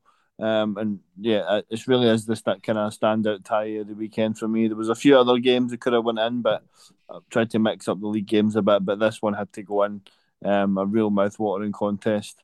Um, a team in Sydenham that we, we know really well, and PSG, as you said, the new new kids on the block who taking mm. it by storm. So, um, oh, I mean, yeah, uh, cup football. Sydenham have got a good record in cups recently. Um, probably feel they maybe should should have gone further in some, uh, and that might spur them on here. PSG could argue they've got one hand on the Prem title already, so will they maybe start to focus on the cups a little bit now, or will they maybe just want to secure oh, that? What an early title? shout! What an early shout! Oh yeah, yeah. we we don't we don't pull any punches here. No, we, we, we call it as we see it on Silk. You know that. There you go. There you go. Um, set myself up now. Um, so in terms of this, I, I just think PSG are on the form and Sydenham a few disappointing losses. I think Sydenham will, will go with them um, blow for blow, but I think PSG might just have too much. So I'm going to go 4 2 PSG. 4 2. I think it's going to be tighter than that, but a PSG win is definitely in my in my thoughts. I, I think um, Sydenham know how to, they do know how to defend. Um, it's just maybe if they can drag PSG into a bit more of a scrap and make it a, a gritty game. Obviously, they're good. They're good at both sides of that. Uh, Sydenham, um, PSG, proven themselves to be a very good team going forward. What am I going to go for? I'm waffling. Uh, sorry to Duncan and, and, Mark and all the great blokes at, at Sydenham, but I'm going PSG two one. It's going to be it's going to be tight. Very good game on their hands uh, this week between PSG and Sydenham. Let's have a quick scan through some of the games for next week. Uh, the 29th, the 29th of September, but we uh, of January even. I wish it was September, but we do have one midweek fixture. Uh, a fourth, a Division Four fixture is scheduled for the 25th of um, January. That's a Wednesday. Wick- Wickham Athletic looking to play FC United of Bromley at Charles Darwin School. Well done, chaps, for uh, taking the initiative and getting a midweek game done. Better than training uh, is what I always say. Uh, so well done, lads. Uh, in the Prem, West Wickham against Groundhoppers, uh, a very good game. Uh, in Division One, we've got a double banker between Long Lane and Southwest. Um, that's a long day for Southwest there with the double banker. Long Lane will be looking to get some goals and get that goal difference um, looking healthier. Uh, Lewisham Islamic Centre play Royal Southwark in another good game. We've already spoken about the Club Langley uh, Kimazi Striker Motivation game. In Division Two, uh, Ellis against Brockley is a very good game. Um, uh, and Jamie Westerham, you are up for a Greenwich Mariners on that lovely away day for your boys from from Southeast London. Yeah, we're nearly leave on Friday night. you're getting a coach and a, and a hotel for the night? Um, probably as well. Um, yeah, it presents a, a longest away trip of the season. Um, we played them early in the year and we kind of shit housed a point off them. So um, we've got a, a stronger squad this time around. So we'll look to give a better account of ourselves and put in a better performance and hopefully match, if not better, the result. But it's going to be very, very difficult. They're in a good place at the moment, having a good season. So we're under no illusions it's going to be tough. So yeah, we'll, we'll see how it goes. Very much. Uh, good luck. I have to say, I've got a soft spot for Westerham uh, because of some players that I've known through football and work. But um, obviously, we're unashamedly uh, hoping for a Mariners win uh, on that weekend, uh, the 29th. Good luck, mate. Uh, Division 3 brings together Whoosh taking on uh, Crayford Arrows reserves. A long day again for the reserves, potentially.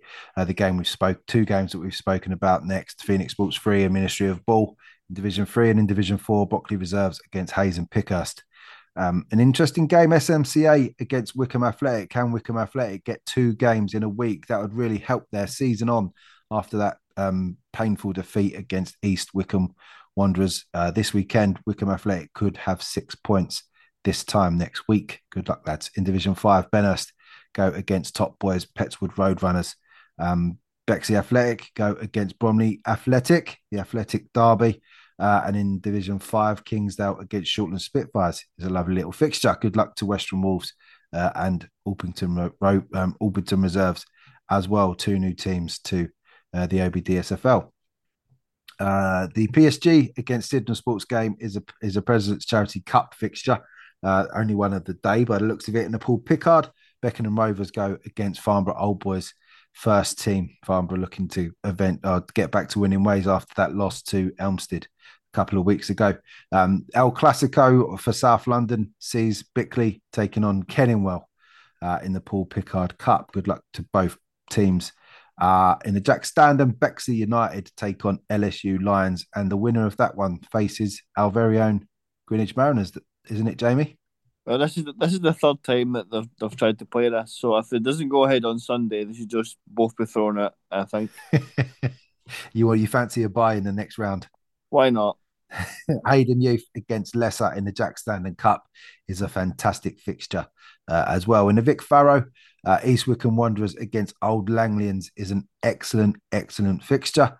Uh, and LSU Lions reserves uh, look to uh, take on FC United of Bromley, who are having a great season themselves. Uh, in County Cup action, um, we have Hatcham and Market Hotel. That's not a OBDSFL game. Glebe Manor against Barnehurst uh, in the Kent Sunday Junior Cup is the best game in uh, Sunday League football on Sunday. Uh, I'll I'll challenge anyone to, to question that. Uh, and Wilgar, uh, after going down to Folkestone a couple of weeks ago, after not being able to get the game on uh, at Eltham Town this week, they now make the trip back down um, to Folkestone to play Park Inn in the Sunday Junior Trophy. Sadly, not it won't be refereed by me. Um, I've had to um, turn the game down because I couldn't travel to Folkestone this weekend. But that was my planned game. So at the moment, um, I might be getting out to watch one. Um, but yeah, uh, Jamie, I wish you all the best against um, Western. It's a tough ask. It's a tough away day uh, in the weather factored in. Uh, but we hope we're talking about three points this time next week. All the best, mate. And I'll see you then. Thanks, mate. Speak to you soon.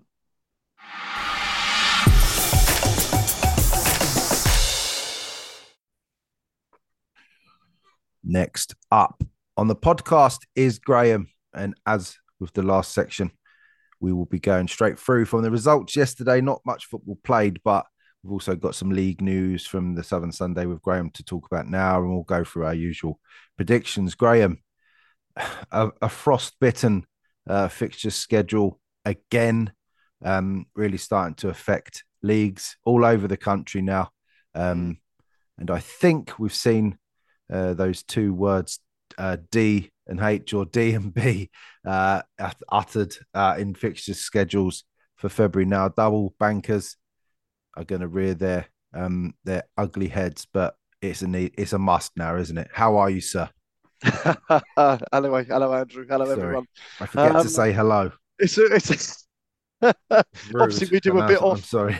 we do a bit of a thing, obviously, off uh, before we go uh, before we go live. But yeah, no, hello Andrew, hello everyone. Uh, yeah, it's it's not great, is it? I mean, sort of one week, two weeks in, two months played.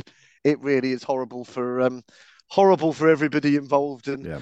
I would say it's it's probably more horrible for fixture secretaries than it probably is for anybody else. And uh, we're more than earning our crust, I think, at the moment, Andrew. I think we're more than in, uh, earning it. But uh, yeah, it, it's very very depressing. Um, certain parts of the country, you know, the the uh, what do they call it? What's it called? The jet jet stream, I think, is the right weather um, terminology. So if there's anyone that thinks it's not to do with the jet stream, please email uh, your complaint uh, to selfpod at gmail.com.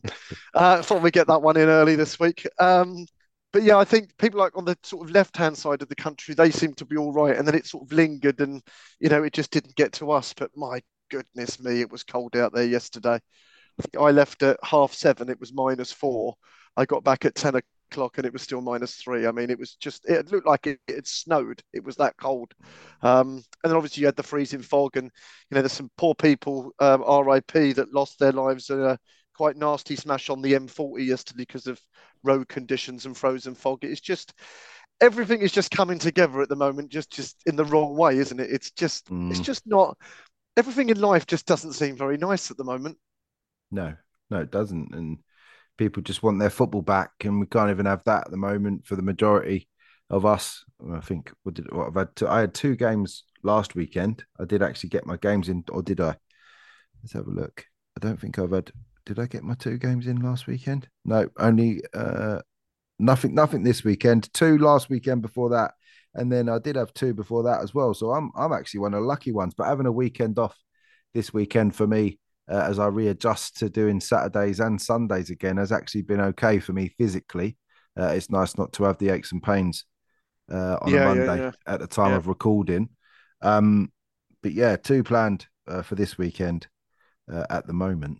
So yeah, well, fingers to- crossed you can get them on. I mean, the weather is a bit more favourable. I know we were talking sort of off mic. Um, I think you're due some rain, I think, in your Yeah. neck of the woods sort of midweek. But let's hope that jet stream sort of does its work and the wind does its work and it blows it somewhere else. Because um, honestly, I mean, how many more weeks of this uh, can we tolerate? Um, I, I just think there's just this collective just unhappiness everywhere at the moment. And you know, we shouldn't be taking out on each other. We're all feeling it. We're all suffering, you know, one way or another. The team's Well, I'll tell you whose fault. I tell you that whose fault th- this whole situation isn't.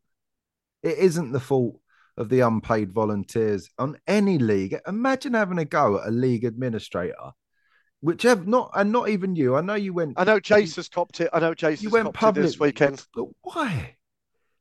I went public with mine because I just think sometimes it has to be called out. I, I, I don't I don't do that. It's very rare that I do anything like that. Um, I've not had an opportunity to see the clubs to talk to them face to face, but but we will do uh, next month. Um, and it's not just me on our committee that are taking it. Our registration officer takes it. Mark on the referee side of it, he takes it as well. It's not on. It's not on. The phone calls on a Saturday night, you know, that are really crappy, and the emails, you know, you're discriminating against me, you're treating me unfairly, blah, blah, blah, blah, blah. It's actually boring. It's actually boring. Um, just stop it. If you are listening to this and and and it's you, think of the person who is on the receiving end of the email or the phone call, because it's not acceptable. Honestly, you wouldn't behave like it at work, so don't behave like it to a Well, volunteer. that that's it. If you wouldn't speak to Pete, if you wouldn't speak to a waiter, or if you wouldn't you wouldn't order your McDonald's or whatever in the tone of some of these, some of the way the the league administrators get spoken to anywhere. If you wouldn't speak to a ref, if you wouldn't speak to a waiter or order your McDonald's in the way that a ref that you speak to a referee on the pitch, just think about it. Just stop and think about it. If you wouldn't speak to people in any in any normal walk of life in that way, then don't do it to people who are trying to run your league and, and But but Andrew, I think that's where the problem is. I think because people do talk to people like that now. I, I really honestly think, you know, the lack of the lack of civility and the lack of respect just generally in society is just not in a place where it once was. And this isn't a football problem. This is a society problem. And when we've discussed it on the podcast this year, particularly around some of the um, stick and abuse that the referees are taking on a weekly basis. Yeah. It's a society problem. And quite honestly, society feels in a very toxic place. But, you know, I'm not going to um, I'm not going to put up with it anymore. I put the phone down on Saturday night to said individual. Um, I haven't had an apology, even though that I was right in Mm. terms of what I said, and they were clearly wrong. Um, but you know, I don't even want the apology, really, to be fair. Actually, I don't want an apology. I don't want appreciation. I don't want thanks, really, from anybody. All I want is people to just do the job that they sign up for and just talk to people with a little respect. That's all I want. It's not a lot to ask, is it? It's not. It's not. I took I took the sort of view of things like that. Uh, my view now is is fuck them. That's that's that's my view generally. And if something's not making you happy, then just stop doing it. And if anyone's giving you any grief, fuck them. Yeah, well, I've had a shitty email through this morning, as I was just explaining to you, from someone externally from the league, and they just got a shitty response back because I'm not going to be spoken to like it. I'm not going to take it anymore. So if you send me a shitty email, you might get a shitty email back, or you might not get one back at all because it'll go into file 13 because I'm just not putting up with it. Yeah, I, I might have to open a miscellaneous folder in my. File Uh, 13, my- it, honestly, it makes you feel a lot better, mate. It does. You just drop it in there. File 13. You've then still got a record of it, so you've kept hold of it, but you, you don't have to you don't have to suffer the detriment and the poor mental health outcome um, of having to uh, sort of read through it. And yeah, you do, you don't have to keep regurgitate regurgitating it. Just tuck it in file 13 and just let it slip away. Fantastic. Right. Let's talk about some football. And I know you've got a cup draw to talk about, which we'll do in between this section. We're just going to go straight through from the results into uh, the games of the week as chosen by uh, Sir Graham Rodber himself. I was asked about this actually last night when I visited the Tyne and Thames uh, Old Freeman's game. They said essentially kind of how do you decide teams of the week? So, you know, for anyone that doesn't know essentially how we decide, it's normally um, it's normally a cup set. There you go, Yep, Andrew. First yep, mention yep. of it. It's normally a cup set. So a cup set is obviously a, a team from a lower division um, obviously upsetting or knocking out a team. Generally, it's normally a much superior, uh, higher placed team. It's uh, sometimes really big wins uh, between teams, so depending on the number of goals. Sometimes, if it's a like relegation battle or a title or a promotion clash, one team, you know, really pulls out an impressive result against the other. That could make it. Someone maybe is 2 0 down and then sort of 3 2 up, and you've got a big turnaround of results. They're the sorts of things. So, if anyone ever wants to know kind of how we come to determine how it, you get to sort of result of the week. That's the sort of thinking behind it. But and we also try not to put the same teams in there over again, just so that we can give other people a chance. So um, yeah, it was a good question that the lads asked last night. So I said I'd clarify it on the um, on the podcast today. Yeah, it's fair. It's a fair question. We get asked about results of the week, the, the rationale behind that, and games of the week quite a lot. Uh, ultimately, it's it's it's personal preference of each of the contributors. There's no real there's no real direction uh, or or um, rhyme or reason for it. Uh, generally, we don't pick uh, county cup games uh, involving No. any of the leagues. That'll be the only that's the only uh, prerequisite. And until very recently, um, penalties didn't really make it, but they do now, uh, which is fair. Uh, but no draws either. I don't think we don't do No. draws. I think I might have had one in the past where some team was like 4 0 up or something and they came back to 4 4 and it was quite unlikely. And, you know, it was a fantastic result for the team affected to get a point, but that's very unusual. Um, but if you've got, for example, I think we had it this year with Venezia Dons and AFC Putney. I don't know whether it made the result of the week or not, but I think it was a draw. And obviously, uh, Venezia Dons won on penalties. So technically, that is a cup set Yeah. because it's a penalty win and there's like eight or nine divisions difference. So I don't know whether it did make it, but if it did, it would be quite reasonable in my Yeah, yeah. view that, that Yeah. it would make it. Yeah. Uh, yeah, but there's no real directive. It's it's it's an individual feel. Basically, it's just me thinking uh, thinking up and just making up a load of old twaddle. That's all it is, really. Trying to upset the teams that don't make well, it. because I because I'm deliberately not because I'm deliberately not helpful, as you know. right, let's get into the results. I'm going to read the result from the Graham Rodber Shield game yesterday first. Only three games played out of a possible how many, Graham? Oh, I think it was about 55 on the list. I mean, we even had we even had the Aspire games at the Southfields Academy cancelled yesterday. We had 11, 1 and 3 o'clock kickoffs there, but you know, our referee got down there about 10 o'clock and there was like sheet ice over the far side. I mean, once there's ice and there's like I think there was kids on the pitch. Once they're slipping over, um, they just came out and went, "No, we're not going with this. We're, we're cancelling it." So, yeah, even even all weather 3G pitches even got affected yesterday. It was that cold. It was sort of minus four, minus five. So it didn't warm up during the day. Right decision. Come back another week.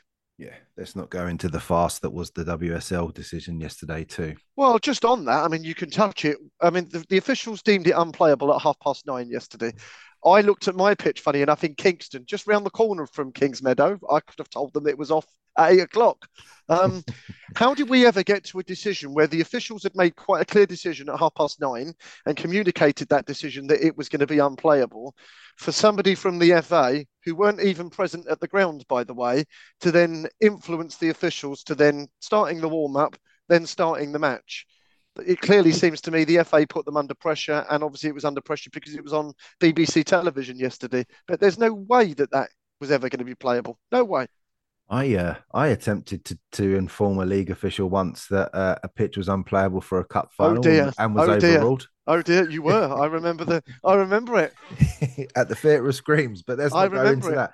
Let's not go into it. Have you been banned, by the way, from um, going there? I heard a little rumor that you've don't been banned. Is that right? no, no, I've not been banned. I've chosen not to go. Ah, right. Okay, fair enough. But the, uh, the we won't go into the where's the the the the, informa- the the further detail that's that's transpired last week. But no, I've I've made a moral standpoint not to go to a ground that serves up such terrible playing surfaces uh, and charges people to park there also.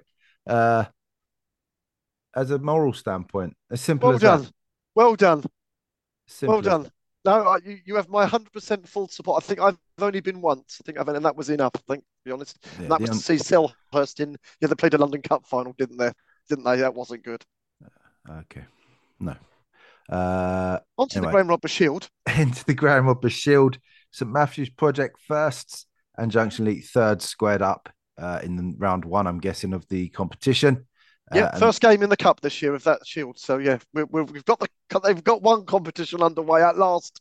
uh, a three, a two-one win even to Junction Elite third, keeping St Matthews Project firsts humble with their goal scoring. They're slowed down for them the last few games. I've noticed with St, Mas- St Matthews Project sides, they're not scoring in their threes, fours, and fives uh, flurries, uh, but they did concede more than they scored. in Junction Elite through uh, to the third, ra- uh, to the next round, the thirds, uh, and much applaud from the Junction Elite social media Yeah. uh, last night. They were chuffed with that result. Yeah, I think that is a good result. You know, they're sort of in the middle of League Six. Obviously, St Matthews in the middle of League Five. You know, so that is a that's a cup set. If uh, if uh, ever you wanted to know the definition of one, a lower division team beating a higher division team.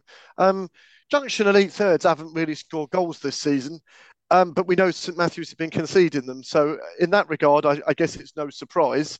But you're right to highlight kind of the lack of goals from St Matthews in recent weeks or from games that have recently been um, been played by them. Um, I think they would have looked to the draw probably when it came out, and they would have probably thought, yeah, we should be able to get through that one and get through the next round. But yeah, disappointing for them. Um, I remember the first year we tried to play this tournament, and it was kind of got canned by COVID. St Matthews actually got to the final and never actually got to play the final because it all, Oh. all got it all got canned. And I, I've kind of part of me has been kind of willing them to get back to a final since in the next two years, but it's not happened for them, and I feel a bit sorry for them in a way. That's a bit harsh, Yeah, but that is. COVID was harsh to everybody, though, wasn't it? I suppose.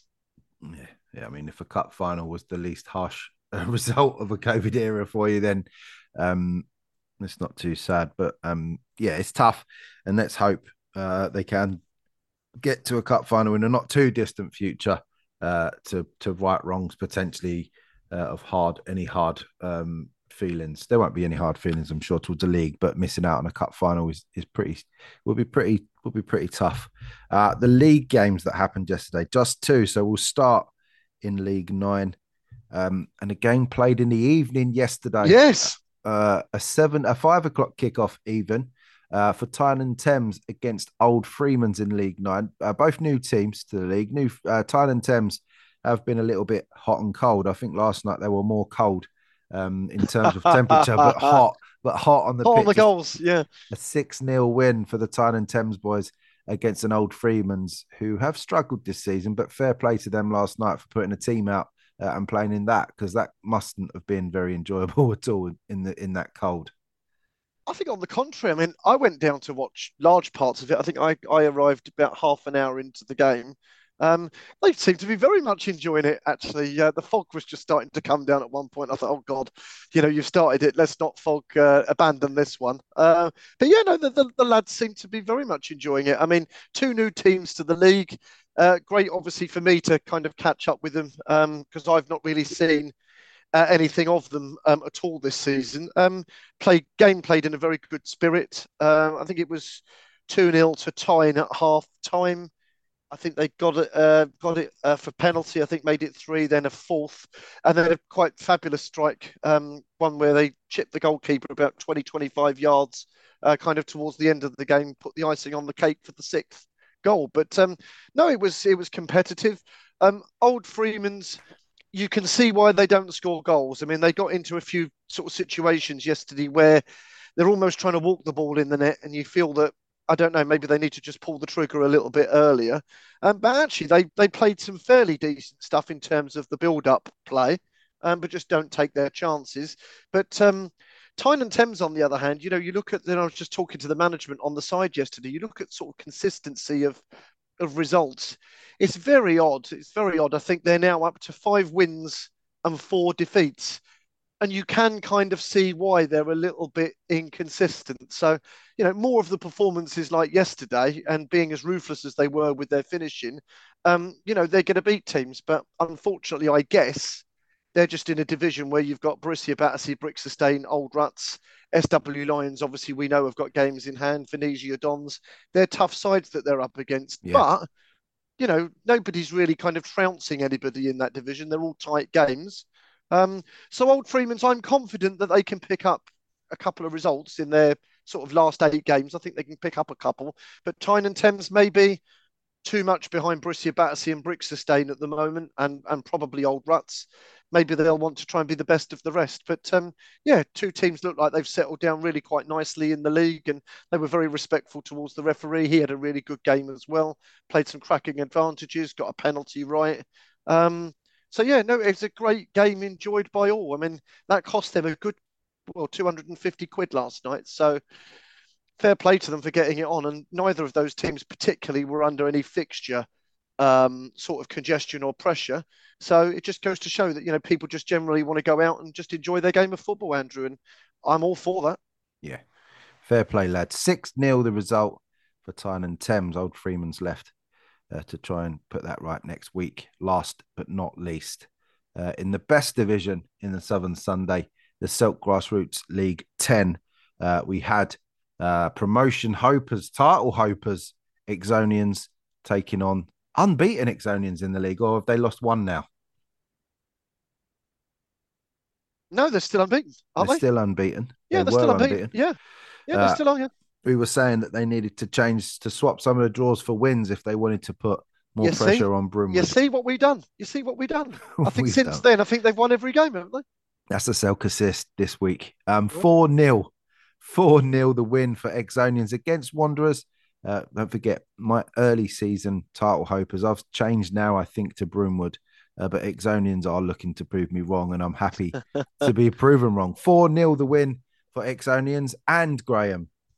Again, the boys got in there. We got a match report. Match report. I know, and it came the day early. It came on Sunday evening as well, which I was very pleased to see. They make sure now. They know. They know. They've worked out our recording schedules, and they're getting it in. Right, let's go for it. Exonians continue their strong league form with a convincing 4 0 win over fellow promotion contenders Wanderers.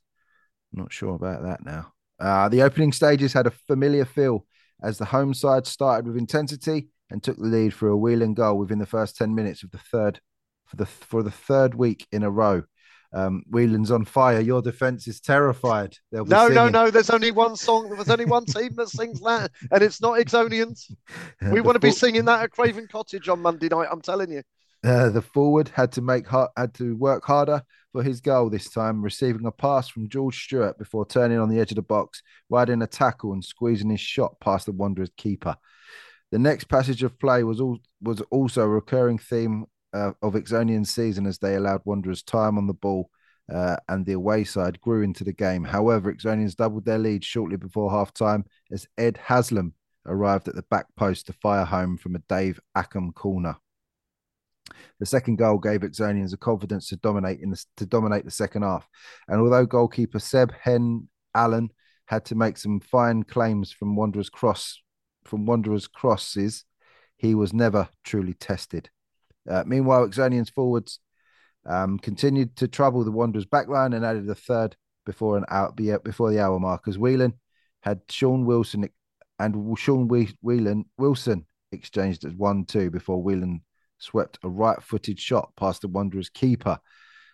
To put my teeth in. Then follow, uh, following this, Exonian's midfield controlled the pace of the second half, with John Mulhern and Conal Murray particularly impressing, and one uh, and Exonians were were able to crown the win with a fourth goal as centre half Ed Haslam doubled his money by converting from another Dave Ackham corner five minutes from time. On this occasion, heading in the back, heading in at the back post, a convincing win and a rare clean sheet, which has put Exonians in the driving seat for the promotion place for the for the promotion race, and left manager Ashley Ashley Walters a very happy man. Sounds like he's staying in the job. Uh, man, man, we haven't man, got him the sack just yet. no, uh, man of the match Ed Haslam, whose two goals, uh, clean sheet, and three bonus points means he was a better pick to captain your fantasy team than Haaland this week. Ah, no dick of the big day. statement. Nor did no dick of the day either. I was surprised to see that. Yeah, everyone oh. Has got a, a a, a good review from the. I suppose, though, to be fair, you know, in a big win like that in a big game, um, clean sheet, 4 0, statement of intent result, right up there, unbeaten run going. I suppose it'd be very uh, very uh, harsh, wouldn't it, to uh, throw someone under the bus and give them such a, um, well, I don't know. What, what, what, would you, what would you say about that accolade? Some people may see it as a compliment, other people may differ. I tell you what they've done with that match report, which is a little bit clever. What they've done is called themselves promotion candidates. They yeah, I know they're they're not saying about the title. They're playing no. it down. I've noticed that they're not a million miles away from Broomwood in the table. Three points. If they win uh, the game in hand, it's a point, isn't it? Yeah, a point in a point will be all they have to do uh, if they do win their game in hand. So they're very much in the title run.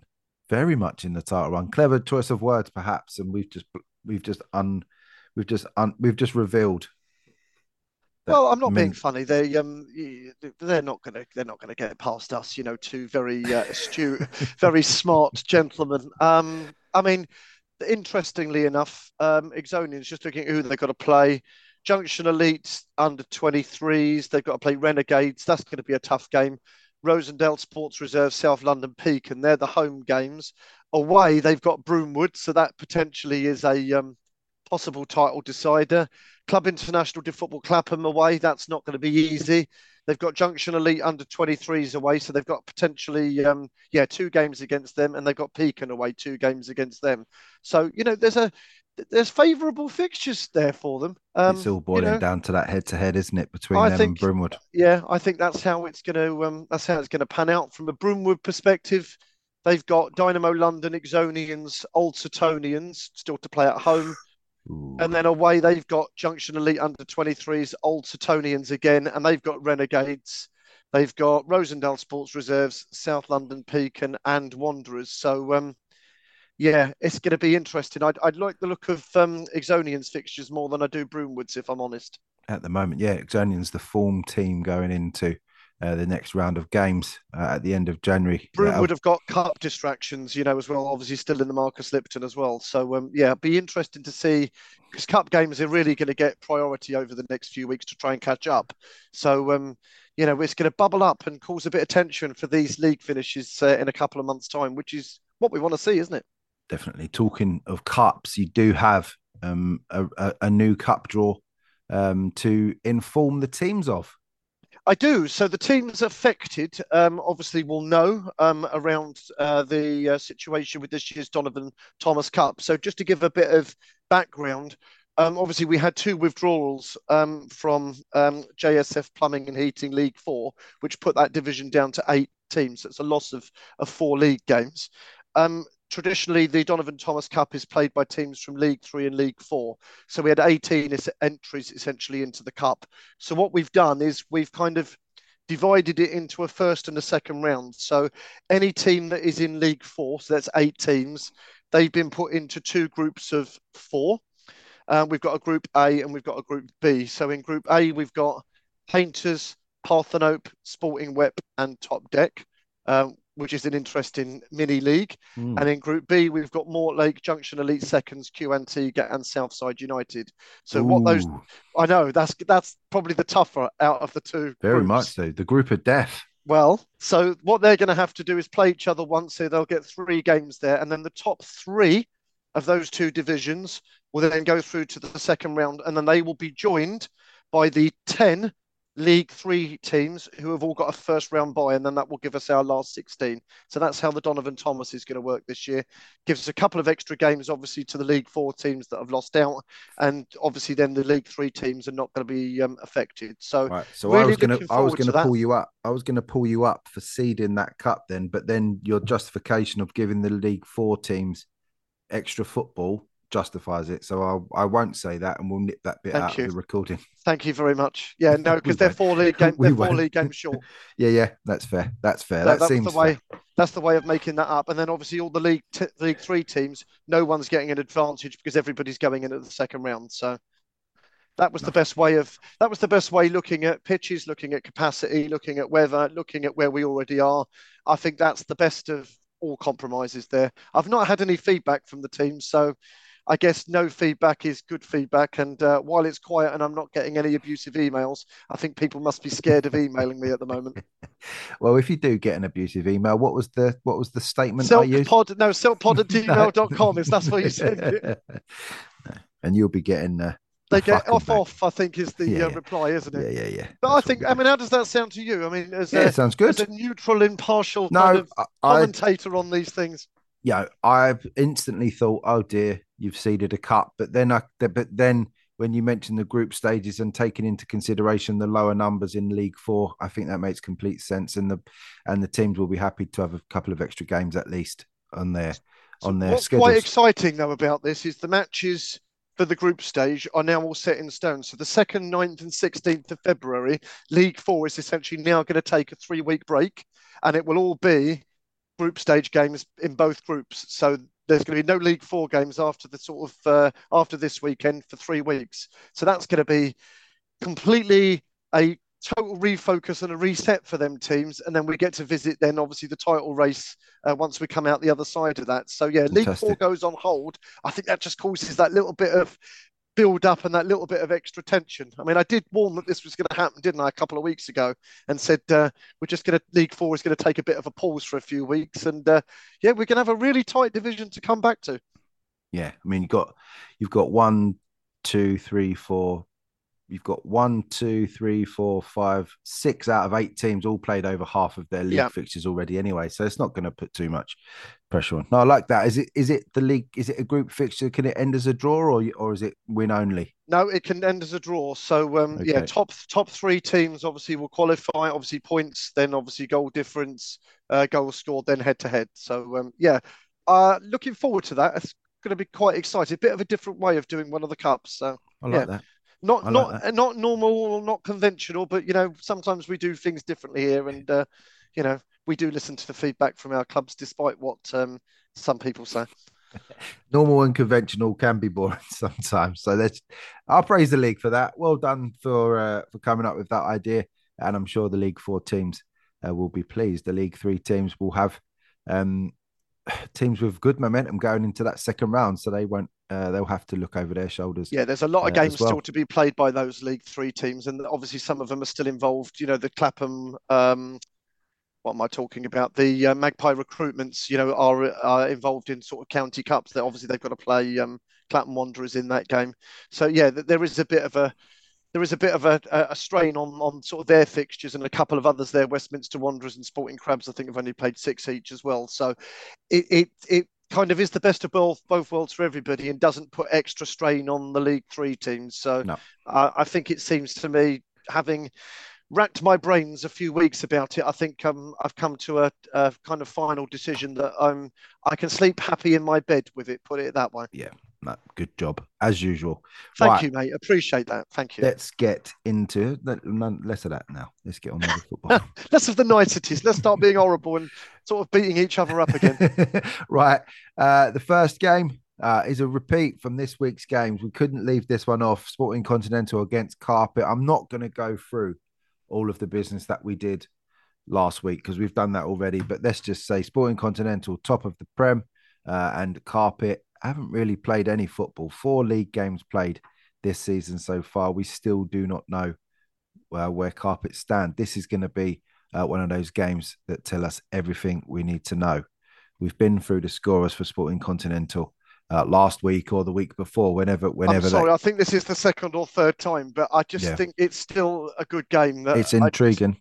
I just had to I just had to keep it in there because I just think it's a it's a fascinating time because almost neither of them have played any football, have they? So I think no. as the weeks go by, this is off. I think it's becoming more of a leveler. Yep, I think so too. Um, so my predictions for this one, I think, remains uh, a, a, Sporting Continental win. Uh, I'm going to go for a four-two Sporting Continental win. Their defense is excellent. Concede one again uh, on average in the league so far uh, Carpet. I mean, as I say, it's hard to tell, but they've scored two, uh, over two a game. Uh, they've conceded about the same uh, in their debut uh, a couple of months or few months within with the league. So it's very hard to tell. I'm going to go four two to Sporting Continental. I think that covers um, the win that I'm expecting, uh, and maybe I'll get lucky and nick three points. Only one game from our predictions took place this weekend um, in the Southern Sunday. I can't remember which one it was now off the top of my head. It was the Exonians game. It must have been. Or did none? It must have been the Exonians game, surely, because um, that was obviously a top of the table game. If I didn't, if whoever picked the games didn't put that one in there, then he needs his head testing, quite frankly. None of them. None of them. None well, of them. see, see that last comment. Scrap it. Edit that bit out. yeah, Bath Old Boys A Old Town was one of them. Monday wow. LB Sporting Continental. Um, Westminster Wanderers against Albion and Venezia Dons Parklife first. Okay, so they were unlucky. Not they were unlucky not to make week, it. it. They were unlucky. Week. They were unlucky. That's my that's my defence, and it's not terrified. right, the next game uh, after that one. Thank you. Four two. My prediction for Sporting Continental against Carpet. You'll hear uh, all of the predictors' uh, guesses for these games in the Sunday League Show extra later on in the week. Thursday morning, I think we're looking, or Wednesday night. That one will be coming out now uh, because we do have the Saturday Manager podcast back on a Thursday morning, which Very is really well good. done on that. Very well done. Uh, London Hibs against Kudos Athletic. Uh, I'm trying to remember which which league these two play in now. League Who are we one? talking about? Uh, London Hibs Kudos. That's a League One game, isn't it? League One. Uh, this is a League One fixture. Um, I like the look of this game as well. well. I really like this. Well, two two teams perhaps in this League One in the Bob Dixon League One promotion chase that we don't really talk about too much because of the uh, dominant uh, displays from South London, Selhurst, uh, and previous teams last season, the Commoners and Wimbledon Wolves, still uh, in the memory from from brilliant cup runs or cup wins even last season. So kudos and London Hibs um, sometimes do get missed out, but we do recognise London Hibs improvements from this time last year. It's been a rocky, it's been a fantastic ride, should I say, for the for the boys. Um, this season they sit fourth in League One after six games, just one loss uh, with four wins and a draw. Um, the other results for the boys: uh, thirteen goals in six games and seven conceded. That's about that's about two one um, average a game, uh, pretty decent. Thirteen points. They play Kudos Athletic, whose uh, record is basically the same 13 points from six games, four wins, a draw, and a loss. Uh, 19 scored is quite impressive, and nine conceded. So about the same conceded, but six more goals from the Kudos boys. Is that is that going to split them on on Sunday? Let's have a look at their last few results. London Hibs last three results on the pitch: uh, a three-one win against the struggling Wimbledon Commoners who joined us as a follower on the Silk um, Twitter Twitter platform. So welcome, gentlemen from Wimbledon Commoners. Um, they lost to the, the other Wimbledon boys in the league in the Marcus Lipton Cup, the game before that, way back at the 20th of November, 5 3. They lost to Wimbledon Wolves. They want their cut back. And on the 13th of November, uh, they beat Wimbledon Commoners 2 1. So London Hibs have been Wimbledon heavy over their last few games. It's looking good for the Wimbledon boys, uh, for the London Hibs boys this season. Their top goal scorer is Joe Doyle Ward with eight in seven. Benjamin McCauley has two in five. Uh, Connor, Jamie, Danny, Olan, Fintan, Rory, James, Connor, Alan, George, Jack, and Shane, all with individual goals for the Hibs. 14 individual different scorers for uh, the Hibs. Only one of them uh, with more than two goals, though. Um, I love that.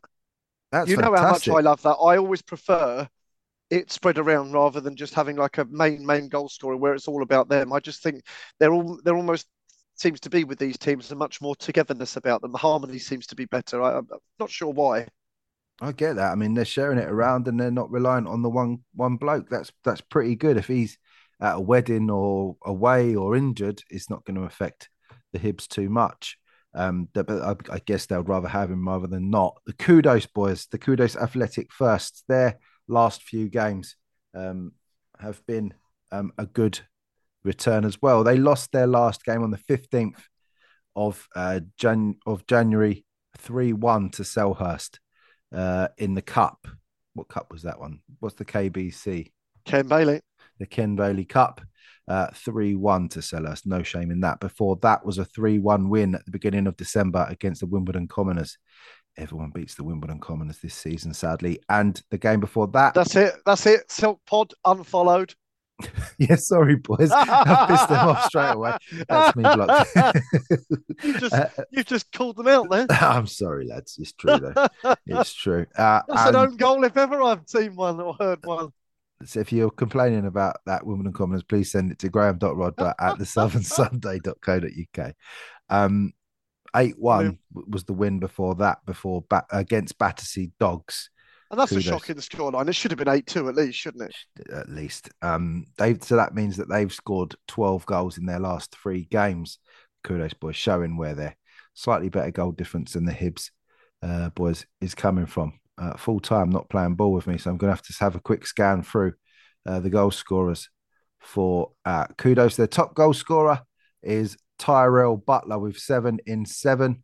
Um, Dejan Grant has three in three. Uh, Anthony Myton has two in seven. Uh, Louis Lewis Ban- Bainton has two in six. And ind- individual goals for Russell uh, and Corey from the. Uh, Doesn't seem a lot, does it? Not a lot of goals, but um, they've not played that many games. They've only played six. They've only played six league games. As have have has as have Hibs. Um, they've yeah. scored nineteen. Hibs only thirteen. Um, yeah. so actually, Kudos got more goals. Strange. Yeah. Um. Right. So predictions for this one. Oh, blimey. It's tough game, isn't it? Tough game. Because neither of them would have predicted each other to be there. Really, I think. I don't think so. But it's it's it's a good it's it's a continuation from last season for Hibs, which is good for them. Uh, kudos, I think you've always said that on their day, what a good little team they can be, um, and maybe they're just realizing that this year, perhaps um, benefiting from. I'm going to have a go at them again, but Wimbledon Commoners and Wolves perhaps not not continuing from their momentum from last season too. Wimbledon Commoners unlucky not to be promoted uh, from League One last season. Don't forget uh, an excellent year, Marcus Lipton semi finalists.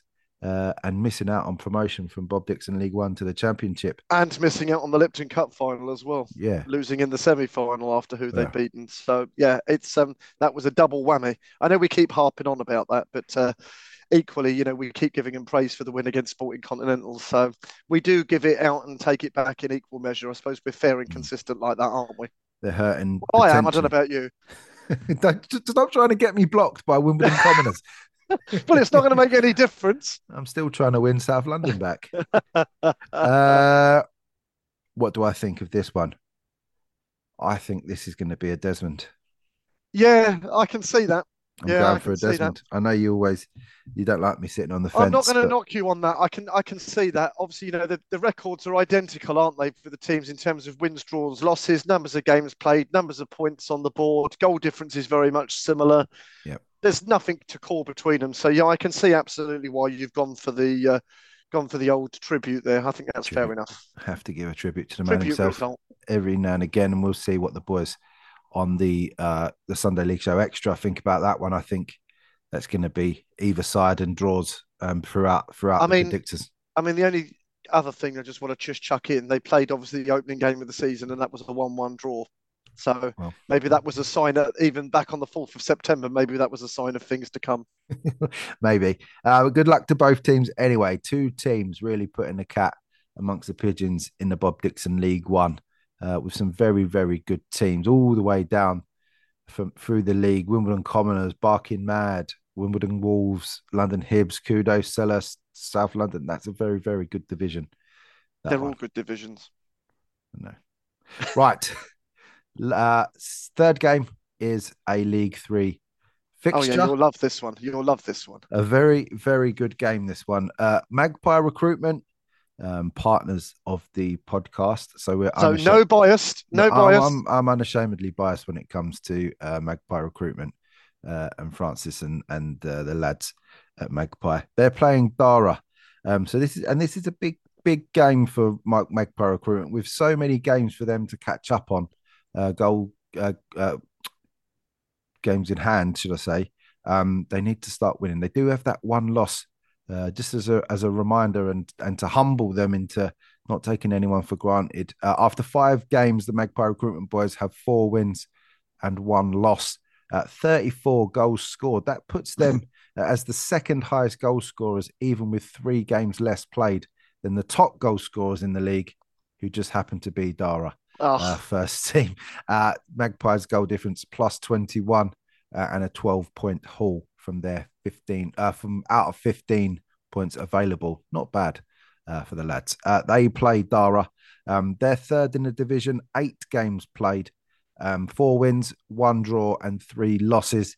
Uh, 38 goals scored in eight games is very nearly uh, five goals a game, uh, but 27 conceded. That they're amongst the highest conceders in the league. Only Ribblesdale Rovers um, uh, have conceded more than conceders, is that a word? it is now. I love that. Conceders. Barrett, I- Balham, Balham Mariners have conceded 31 and Ribblesdale 35. But yeah, after that, it's uh, Dara. Okay, so what did we have last week? Quagmire. And what's the other one did we have last week? There was another one. Uh, There was oh, two- um, oh, what was it? There was two buzzwords, so maybe we need to was a have um fantastic word. There was a fantastic word. I've forgotten it now. Oh, I don't keep the match reports, but it was sent from. It was, Was sent it from Exonians? Yeah, it was. Concedable. a conceder. I don't know if that is a word, but I've made, I've created. I like today. it. I, I really like it. It should be a word if it isn't. I Let's with agree. You're not going to convert me though, like you did with Cupset. You're not going to quite convert me. Right, Magpies' last few games, and and they've played a lot of football in county cups, which won't count, which we won't see on the uh, Southern Sunday uh, full time page. So we have to go back to the thirteenth of November till their last game in, in the Marcus Lipton Cup, and it was a 13-1 win uh, against East Putney. Uh, before that, in the Marcus Lipton on the sixteenth of October, they beat Club Football Vale eight 0 No But- league game. Look, since the previous Matt, Matt, um, look at that.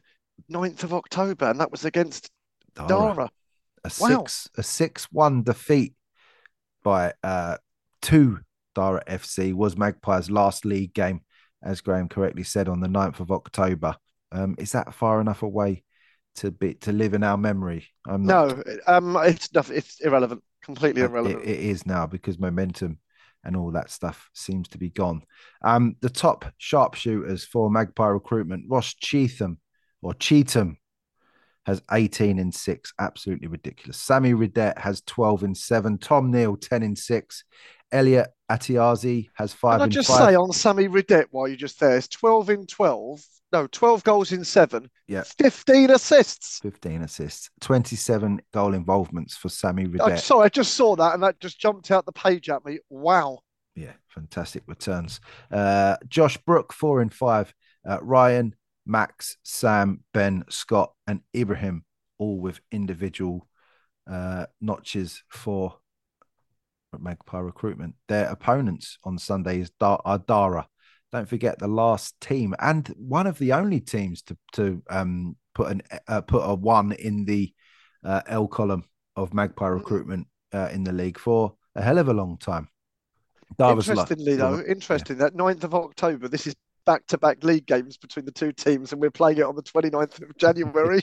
it's back to back league fixtures. How Mental. mad does that Yeah. sound? That is mad. Uh, Dara have had um, three uh, a winless a a, a, a lossless run in their last few games in the league. Um, a five three defeat to, uh, of Wandsworth Warriors. Uh, was the last game they played in the league in the on the fourth of December. A good win against Wandsworth Warriors there. Uh, they beat Ribblesdale Rovers eight two. You'd eight to have been Ribblesdale Rovers on the twentieth of November. Hmm. Dara got the job done Hmm. and Clapham Chiefs uh, were the opposition on the 13th of November. Remember when we used to play football every week, Graham? Uh, I've been asleep since then. I think I've been. I've, I think I've been abused by since then. a one-all draw against Clapham Chiefs, um, the the third of their last few fixtures. So two wins and a draw for Dara, uh, their current uh, league run. Uh, their top goal scorer is Akin Alatoon, has um, 17 and nine. David Arrow has 10 in nine. Miles Kroll has three in six. Uh, Sanchez Harris has two in seven. Reese Morgan, two in four. Charlie Williams, uh, two in seven. Peter, James, Kwaku, Zeal, Jordan, and Mason, all with individual uh, goals for Dara. Um, it's going to be a tough game for both of these teams. I Mm. think Dara did have, um, not Dara, Magpie had a County Cup win in the last couple of Yep, weeks, haven't they? yep, yep. So they're probably coming off of this game a little bit more warmed up into this game, a little bit warmed up with a little bit of fire in their belly because they won't, they'll want to at least avenge that previous defeat in the season. Not only was it a defeat, but they were handily dispatched that day by Dara 6 1.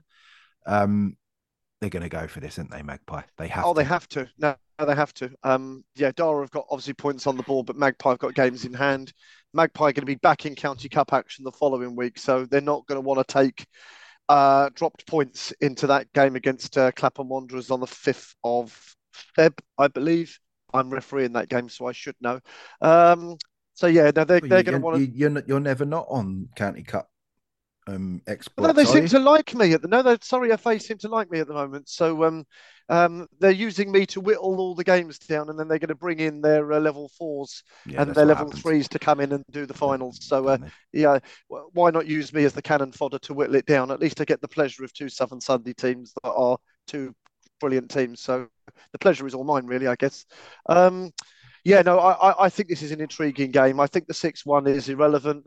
Um, obviously, both clubs been through very different journeys since then. I think they're in different places.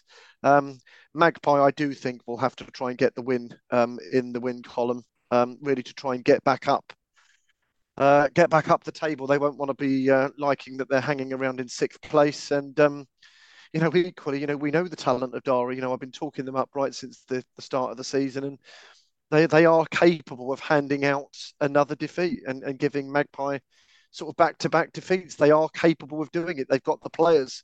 I think the, the firepower. If you look at both teams, if I think both teams' firepower, I think the scorers have got to be on top form. I think if there's any un, any unavailability or they're not firing on all cylinders, I think that's possibly where the game. I think for me is going to be won and lost. So the interesting thing is though, if they're all firing on all cylinders, then we are going to have a blockbuster of a fixture. Yeah. So um, I like both teams. I've got a lot of respect for both teams. They've got a lot of individual talent there. I, I like the management of both teams as well. So um, go out and enjoy it, boys, and uh, yeah, go and smash it. It's a good pitch over at um, over at Colette's as well. So no excuses for sort of blaming pitches or anything. Football really has got to be the winner out of that. It's a fantastic, fantastic game. Agreed. 13 games played between the two teams, only one draw earned, and that was a Dara draw against somebody. Uh, we saw that earlier, didn't we? A draw against uh, a draw against Clapham Chiefs, but no draws on the board for Magpie. So I'm discounting a, a draw being uh, a result in this one. I am going to unashamedly back uh, Francis and all the lads. I'm going to go Magpie. I don't think it's going to be a flip of the 6 1 uh, loss, No But- way. No. but I am going to go 3 1 to Magpie recruitment. Okay. Have Could easily could Have- easily be three one the other way. it could be. Uh, have Dara played any football lately No. uh, in, in outside competitions? Nope. So they're going into this cold from the 4th of December. Well, cold is being the operative word. Yeah. Yeah. Yeah. I think Magpie. except except Ashley is abroad at the moment and in, he's in like 30 degree temperatures so he's not going to be at the game on Sunday and uh, he kind of cursed me for putting like one of the biggest games of their season on but obviously in this situation this is a rearranged game it wasn't uh, originally supposed to go ahead but uh, Magpie was supposed to play Sheen Park Rangers this week but I think for a second time now they're Middlesex County Cup game was called off so that's now rolled over so we, this is a real bonus game so sorry to Ashley. I know you're abroad in 30 degree heats. I'm sorry, but I'm not sorry. He's gone for some winter training. He And he, well, back. he obviously with what's gone on with the family there and whatever, he absolutely deserves to get some sun on his back. And um, Absolutely. um, I think that's the, the least that that life um, owes him really at the moment. So um, yeah, Mm. thinking of you, mate, while you're out there. But uh, hopefully you're getting some sun on your back and um, a good time. And the boys will uh, put in a full shift for you. I know they will um, in your absence on Sunday. Yeah. Um, but yeah, 3 1, my prediction for Magpie recruitment in this one. Good luck to both teams, as Graham says. Um, both teams uh, doing well this year in League Three. Right. Last but not least, uh, I get to talk about two teams who I praise quite a lot in this division. League. Six is the destination. Uh, UBL CFC uh, Old Boys against Ram is the game. Um, UBL CFC have been a team. I, I think it's their name really that just caught my eye uh, back in the day when we first started covering Yeah. um, the Southern Sunday, probably 14, 13, 14 months ago now, and and they they, they seem to do really well. That that's no different this year. They find themselves third in League Six after seven games, four wins uh, and three losses. Sadly, looking a little bit like the best of the rest when you look at the uh, points haul uh, for their team they're playing, and South City sitting top of the table. UBL CFC potentially um, are going to need to win this, uh, I and then think so. they still need snookers against the Ram team, who are second with seven played, uh, five wins, a draw, and a loss for them, but massive improvements. As we've said most weeks um, about Ram, their goal difference is plus eight, UBL CFC plus four, four points separating the two teams. Ram in the automatic promotion places from League Six, UBL CFC to go up at the moment. Uh, will need some jiggery pokery by uh, Sir Graham Rodber and the Constitution writers in the summer if that was to happen. Well, you never know what's going to happen. You never know. Never say never. never say never, but it can't be assumed if you're outside. No, you've got to do the business, and um, yeah. you've got to do what um, AFC South London did last year: is keep hammering on the door and get as close as you can. And you never know if an opening is going to go there. And when you're given in the op- when you're given the opening, you have to take it with both hands, and that's exactly what they've done. So it, it can be done again. Absolutely. Right. UBL CFC's last few fixtures, uh, they they haven't played since the 4th of December. They go into this one cold. They did have a game postponed um, in uh, the, in the middle middle of January Yeah. uh, against Reigate Robots, and sadly, um, they they were given they gave South City a home walkover. Um, I'm guessing that's some administration. No, no, they couldn't get a team out. They couldn't get a team out for the game, and uh, they declared before the weather declared the game off. They'd already declared their unavailability, so um, they lost the game. I'm afraid. their last few on the pitch, then a 3 1 win over Junction Elite Thirds, a 4 0 win over Junction Elite Thirds the week before that, or the, yeah, the, the week before that. And then on the 13th of November, Ram and UBL CFC met uh, in the league, and it was a 6 0 win to Ram on that day. So, uh, right, wrongs need to be right by uh, made right by the UBL CFC boys this week. Interesting. Uh, we've had two sort of grudge matches in our last two fixtures. Uh, the top goal scorers for UBL CFC: Freddie Campbell five in three, Thomas Stalk um, delivering four goals in four games, Adam Becksmith three in one, uh, Andre, Tim, Michael, Oliver, Harry, Nick, Jake, and Dominic, all with individual goals for the UBL CFC lads. Let's have a look at Ram. Uh, an unbelievable season considering um, they were sort of relegation fodder for most of last season, or they were relegated from League Five. I was going to say they went down. Yeah, they were relegated. they, from they were Five. actual fodder. They weren't literally They- fodder. they- They were bang on. They were relegation relegated. fodder, deservedly so. And actually, it's been good for them. It has. Their last few games, uh, they played on the 15th of January. They won 2 0 against Clapham Common. The week before that, they won 2 1 against Clapham Common, too. Perhaps their league form is potentially being bolstered by a kind, an almost favourable run of fixtures, I want to say. Well, back-to-back games against Clapham Common. There was the fact that both teams play in the league pitch scheme, and both teams play at Clapham Common. So, Clapham Common actually, I think Ram actually posted this last week for everybody that knocks it. It's been pretty good since the um, turn of the year about getting games on. Um, I think it's been on every week apart from I think last, um, obviously last week. So fair enough. Um, yeah, they wish they could play Clapham Common every week. Yeah, that'll be all the cabbages soaking up all the water in the in the grass. it has got good drainage there. I mean, there- there's not a lot of grass on the pitches, but the drainage over the years has been pretty good. Someone said that they'd gone over with some sort of machine with like big forks on it, and when Yeah. you got over there, you could really see like holes Yeah, where they'd um. I, I want to call it a rotivator, is what I want to call it, but I'm not sure whether that's the right manufactural term. So if anybody thinks that that is right, then email me. If they think that's wrong, then email Andrew. fuck them. Uh, the last one of their la- the last result of their last three games was a 2-1 win against the AFC Putney 11 boys. So that's three wins from their last three games. Ram go into this in terrific form. Their top goal scorers this season, Craig Lamb, five in five. Henry Arthur, three in six. Al Jones, three in six. Uh, Jack O'Callaghan has three in one game. They'll wish he could get he could play a bit more. Joe Purnell has three in eight.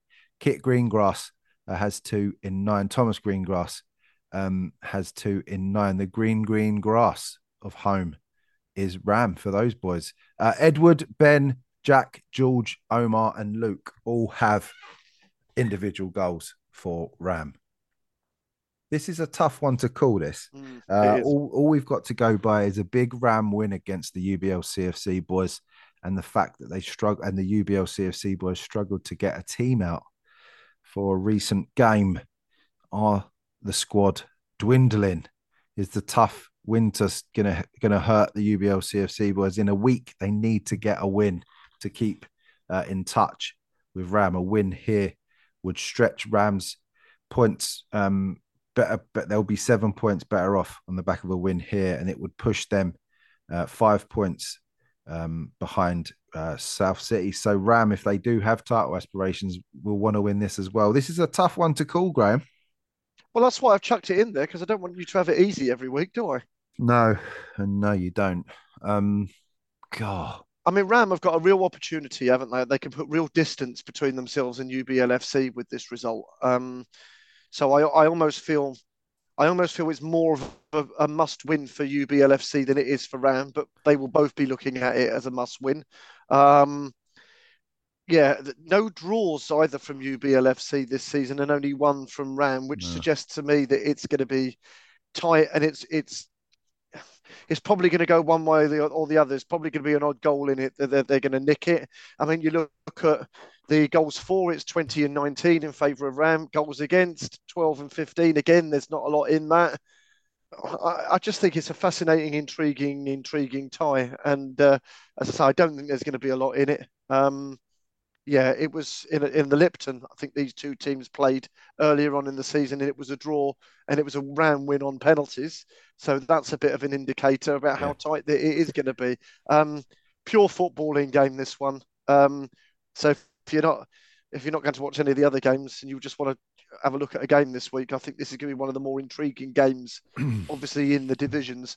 Um, good luck to you and the predictors with this, uh, Andrew. It's it's going to go one way or the other by the odd goal. That's just how I see it. I think so too. I, I, and I am going to go for the Ram boys, and that upsets me because not because I dislike them, but because um, I like U, UBL CFC since we've been covering it, covering them and the league. Um, remember, celebrating one team's win isn't celebrating another team's loss.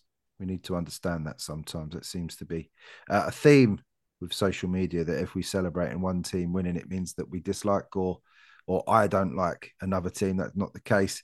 Um, Ram, I think are going to win this. I'm going to go with. Let's have a look. I'm going to go three one to Ram. Okay. It seems to be their average. They've perhaps conceded. Mate, three. I'm going to change it. Three two to Ram. Yeah, I can see that with just the old the odd goal in that. I can see that. Three two uh, to Just Ram. looking, sorry, at the last league fixture, actually, 13th of November, Ram won it 6 0. Yep. That's Yeah. not going to happen. No, I don't think that's going to happen. Uh, UBL CFC have averaged just under three a game scored. Uh, but Rams, Ram have a better uh, defense, 12, 12 conceded in seven, so less than two. Uh, UBL CFC have conceded over two a game. So I'm three two to Ram is my prediction for that one. As Graham said, that's a tough one. I think the boys on the um, prediction show will That's going to split, isn't it? That's going to Yeah. go probably 50 50, I think, either way. I think that's going to be a bit of a, um, what do they call it on a boxing match? Is it called a split decision? I'm not sure. Yeah, I don't yeah. watch boxing. It's called a split decision, isn't it? it is. Yep. Yeah. Okay. I've got something right today, at least. well, uh, you started. No you need to email anyone about that one. you started the week as you mean to go on. Uh, that's good. Absolutely. Right, let's have a look at the fixtures from Sunday, the night, the 29th of January, or a pick of the fixtures from each of the divisions. And I'm assuming uh, some cup fixtures. Loads at of cup games. Loads of cup games. Let's have a look in the prem in the Supreme Trophies Ground Dog Premier Division. Clapham Rovers go against Lazio. Um, a game both teams will be looking uh, to get some points from. I imagine that's very winnable for both teams given their start of the season. Um, so that one, that, that- where that one's going to end up, that is anyone's guess. In the MatchHawk, Tony Eldridge Championship, Junction Elite firsts go up against Cosmos United. Uh, the way Cosmos have started the season, that could be uh, a long day for them against a very good Junction Elite firsts. That's a good game, that one, actually. Uh, in the Bob Dixon League One, uh, games of the day we've spoken about London Hibs against Kudos, but Selhurst go up against Wimbledon Wolves in another intriguing uh, fixture. Good luck, gents. In the Vulture Sports League Two, uh, game of the day um, is a is a tough one to pick. Club Football Vale against Putney Pacers, probably the eye catching one. Um, two teams desperate for wins, I imagine, Graham, in that one. Mm, definitely. Club Football Vale, especially.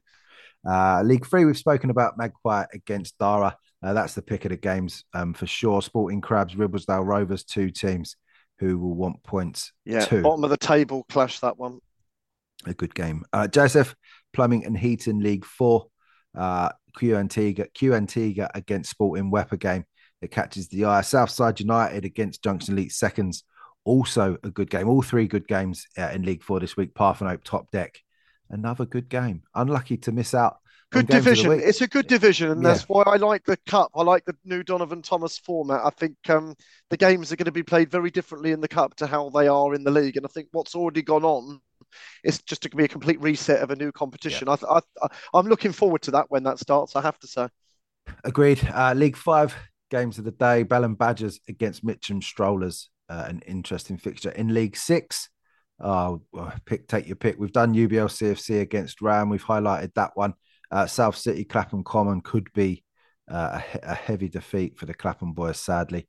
Um, and Westminster Falls against LMT. Which LMT is going to turn up on Sunday against Westminster Falls? We'll guess. We'll see next week on the podcast. Uh, in League Seven, pick of the games. Rosendale Sports against Olympic Mayonnaise is a good little game. ACT Arantes against Mundial B. Can ACT Arantes put uh, a one in the L column uh, and keep League Seven um, ticking over for the rest of the teams? Um, that'll be a tough ask for the boys. Uh, Southwest Athletic against Syndicate, a good game too. In League Eight, um, Masvida against East Putney uh, is a good game, and Junction Elite Falls against Balham and Clapham Albion. Also, Dara Reserves against Peckham Cosmos. Peckham Cosmos looking to get some points on the board for the season. Uh, low, no League Nine games this week, but we do have one. Uh, Silk Grassroots League 10, the best division in the Southern Sunday. Dynamo London's going up against champion uh, title potential Contenders. Yeah, yeah, yeah. yeah. contenders, Exonians. They're not promotion No, candidates. you They're in the top. They're Yeah, in I'm it. They're in it.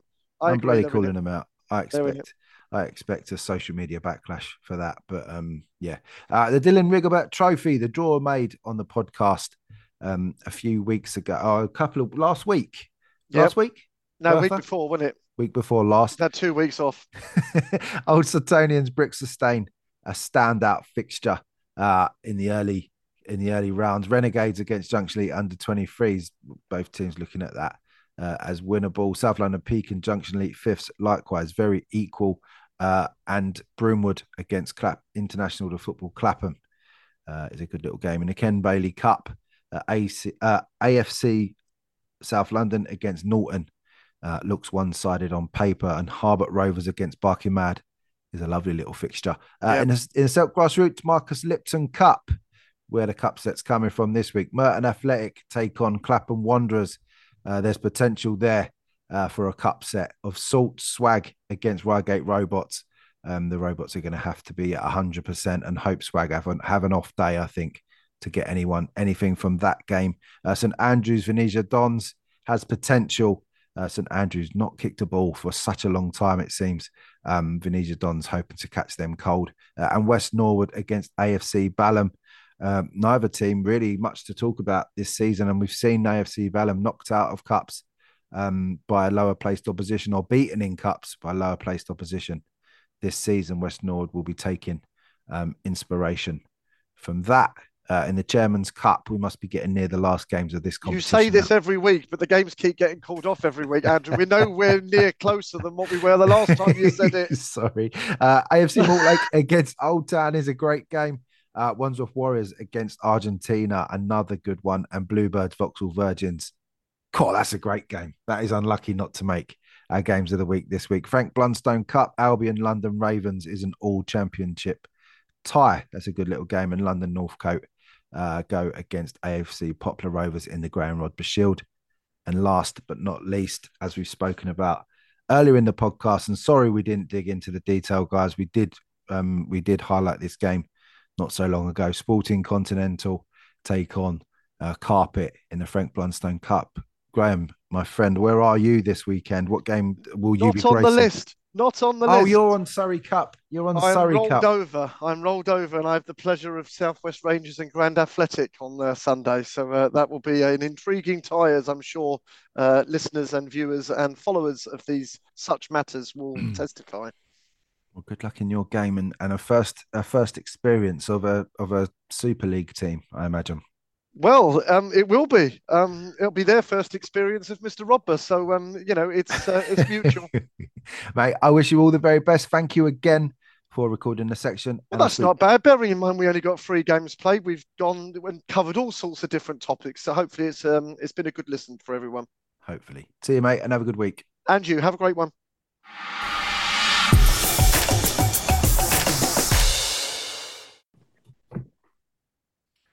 Now over to Roger and a reduced Croydon Municipal section. Uh, Yeah. Just two games sadly played yesterday. Weather beat us to it. We thought Weather were gonna was gonna beat us to one of these games as well, but they managed to get it on, so to speak. They did, yes. Yes. Uh, the the Selsdon Town Woodside game. Let's start there, Roger, and go with um and talk about this one. This one was a delayed kickoff from half ten till half twelve. They managed to find a referee who gave the pitch the okay, and the game has gone ahead. Yeah. Against Woodside. yeah. Good news for the good news to get some games played at least, I guess. Yeah, absolutely. Um, I, I joked with the Selsdon guys after the match that that they want the game to be called off still. yeah, so yeah, I'm very surprised at the result. I'm surprised the game went ahead. Um, but you know, the referees made that call and the pitch was playable and the game went ahead. So yeah, Woodside will be delighted. Selsdon Town that's uh, at two losses in a row for them. two losses that we weren't expecting. A 5 1 loss for the Selsdon Town Boys last week Yeah. against Addiscombe Casuals, and a 2 1 defeat this week uh, against Woodside. They're in a good place at the minute, Woodside. They won't be fearing anyone. They, they play gold coaching uh, next week, which we'll talk about uh, shortly because uh, we're just going to go through from these two results yesterday in, straight into the predictions uh, for next week. Um, but yeah, John from the OBDSFL apparently was the referee. The Woodside boys messaged me earlier, so um, perhaps a familiar face to the Croydon, uh, the Croydon uh, crowd. Yeah, yeah, good old John. Um, yeah, I mean, I mean, like I said, I know the game was moved from from Purley Way as well to Ashburton uh, playing fields um, because the pitches over there wasn't wasn't as bad as, as as what Purley Way was supposedly was. So, yeah, game was played. Um, Woodside, like you said, in a good place and, and, and picking up some wins. Um, yeah, got they're they're riding high on confidence at the moment. Yeah, one 0 down at half time as well to Selsdon, uh, and turning that round two 0 in the second half. In the Senior Cup, they go through to the next round. Well done to Woodside. That's a really good result for them. Uh, the second game of the day, Croydon United against Sanderstead, a Division Two game, and a little bit in this one, I think. Last time these two played, Rog, Sanderstead won 8 2, uh, and it was all on social media yesterday. Croydon United saying it was a very tasty result for them yesterday. 6 0 the win against Sanderstead. Tremendous banter between the two clubs. Uh, more of that, please, gents. That was fantastic. Um, but a really good win for Croydon United against third place at the start of the day yesterday, Sanderstead. That's a really, really good result. Fantastic result, absolutely fantastic result. Um, it's I, am pleased to see Croydon United picking up wins again. Um, you know, they, they second half of last season, I think they they picked up some form and and, and they got some good results. Started off this season, you know, a bit up and down, yeah. Um, but yeah, what what a fantastic result that was six 0 um, no fluke. Um, I'm hoping that that, they, that their season goes the same way as it did last year, but the second half of the season they start picking up more points because um, they're a good, they're a good, they seem a good bunch of lads to Croydon United, good bunch of lads. So yeah, I'm pleased for them. Yeah, absolutely a good bunch of lads. When we had them on the podcast, really, uh, really sort of uh, excited about how their club's going to grow and, and how they've been doing and getting it off the ground and all that stuff. Um, a sad result for Sanderstead in a way, but just for them to be playing football um, is a real positive. Uh, anyway, after starting again essentially over the summer. Um, but yeah, 6 0, as Roger said, uh, that's no fluke at all. no fluke at all. Uh, well done to the Croydon United boys. Um, Roger, before we go into next week's fixtures, um, yeah. what is the what's the sort of future? What's it looking like with the Croydon Municipal in terms of double bankers and and that type of uh, thing? Are they, are they on the horizon? Oh yes, um, uh, you know, as a committee, we, we was having this conversation. Uh, I don't know, if it was Saturday or Sunday. Sunday probably. Um, when we said that, that, that it's, it's, it's inevitable now. Um, you know, all, all, all it's going to take is you know another couple of weeks of bad weather. You know, we still got you know April showers or whatever. So, and then that will that that will that will write the season right off. So it's inevitable. Um, I, th- I think that double bankers will be played within the next coming weeks. I'm, I'm almost certain of it. Um, it's unfortunate for teams that that happens to, but you know, if we want to get this season completed, um, then it just has to happen. Um, is there yeah. any is there any thought process behind who the double bankers will be played against? Are you trying to avoid teams yeah. at the top, or can you not? Yes, yeah, so, you, okay. I, yeah, I know Russell. I know Russell would, would, would wants to try and avoid teams that are sort of involved in a, in in a title race or a relegation scrap because um, you know, it may be a bit unfair on them, but um, yeah, yeah. So where he can, Russell will will sort of leave them teams alone. Um, but the rest, unfortunately, um, yeah, it's it, it will happen. Um, we do need them, though, don't we?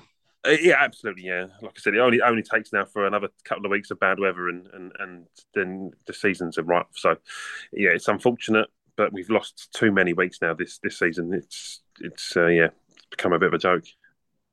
Noted. Thank you for the update. I think that's the Croydon Municipal, um, the Southern Sunday, and Westphal all looking at double bankers in February.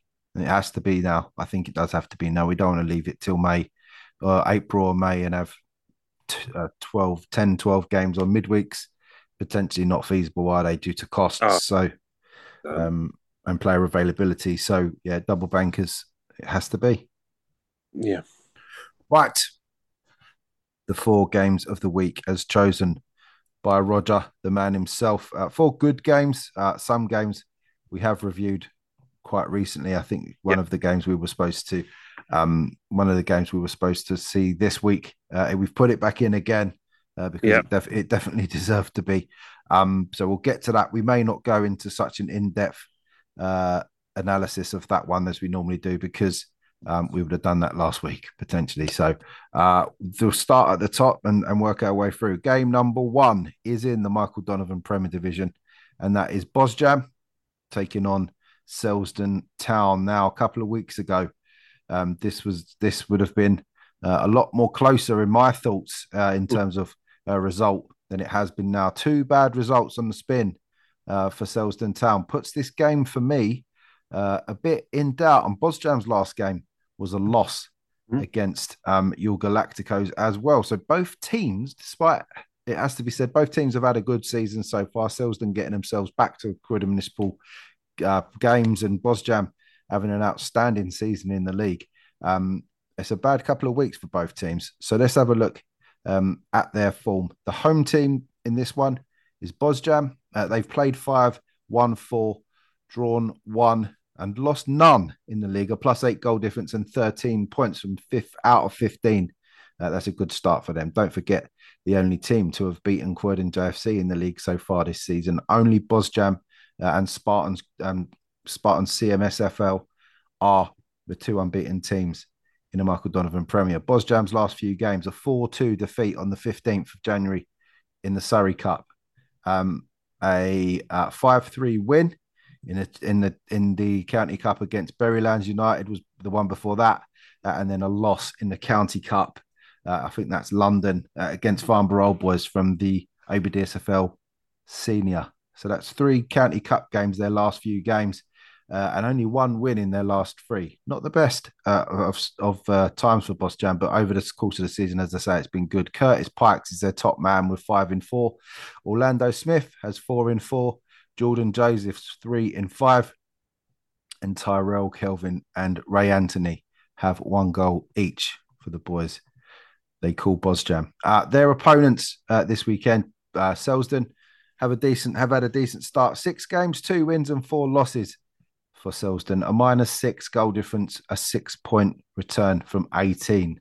Uh, they'll be worried about these last two results for them, conceding uh, seven goals uh, while they're at it in their last two games. They have been a 2 1 defeat to, Sels- uh, to Woodside, a 5 1 defeat to Addiscombe Casuals, uh, and a 2 1 win against LSU Lions in the County Cup. Uh, an impressive win for Selsdon, but those two recent defeats are no good. Uh, Harvey Morton has nine in five. Lewis Barker has seven in seven. Andre Smith has three in four. Ashley Ederemi has two in five. Uh, Mason Hick has two in seven. Cody Sweeney, two in five. Brandon Owen, two in seven. Uh, Liam, James, Louis, Reese, uh, Jake, and Charlie and George all have individual goals. 14 different scorers for Selsdon is not a bad uh, is not a bad place for them to be in. But Rog, as I said, both teams going into this in in a bit slightly ropey form, it has to be said. Um, yep. This one not easy to predict at all. Uh, I, I, can see why you're throwing it in because uh, there's there's not much in it. Uh, is Boss uh, is Boss is Boss our Bosjam going to have a one in their L column come five o'clock Sunday? That's a very good question. I can't my see worry, it. My worry for Selsdon is that the goals seem to have dried up of late. Um, you know, going back a couple of months ago, they were they were they were scoring goals for fun. I think they were scoring sort of four or five goals a game. Yeah.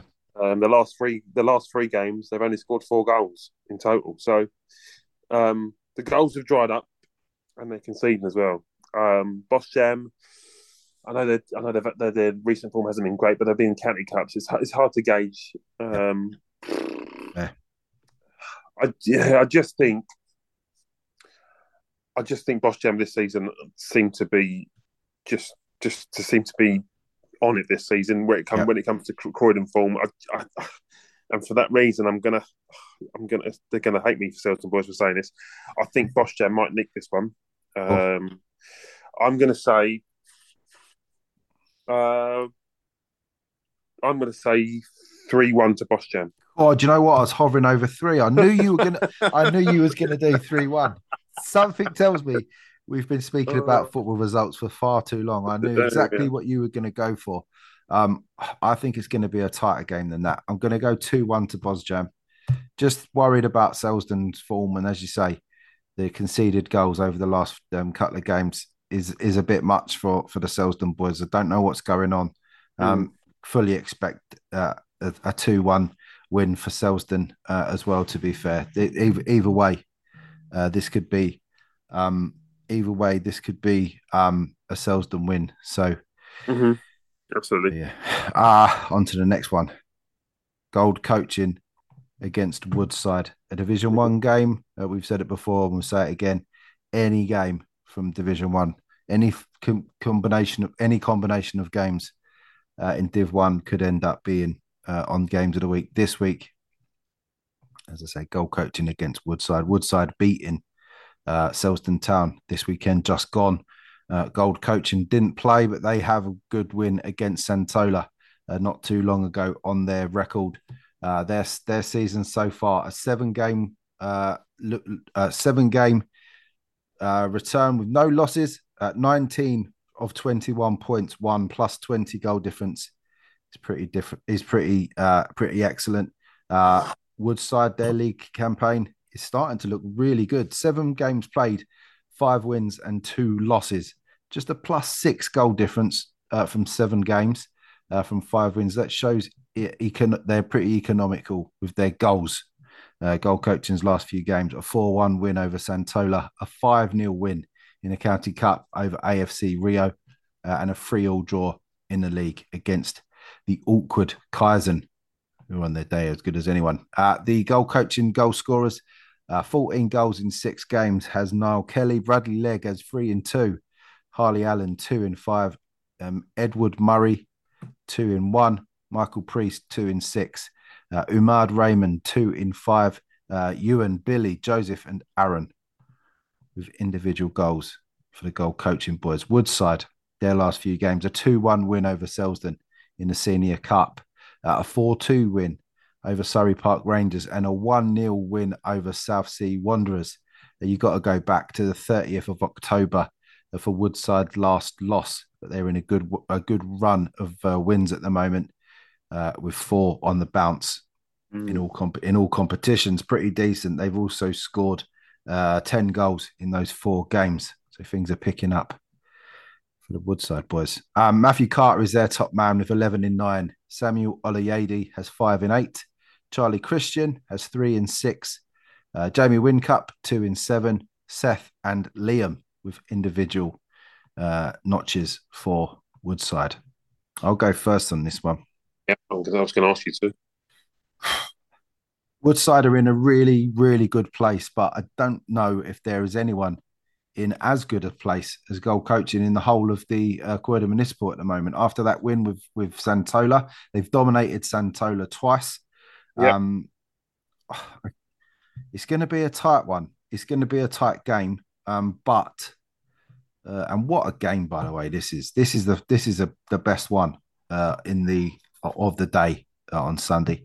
Uh, this is a league fixture. I'm going to go goal coaching, but it's going to be tight. Uh, I'm going to go uh, two one to goal coaching.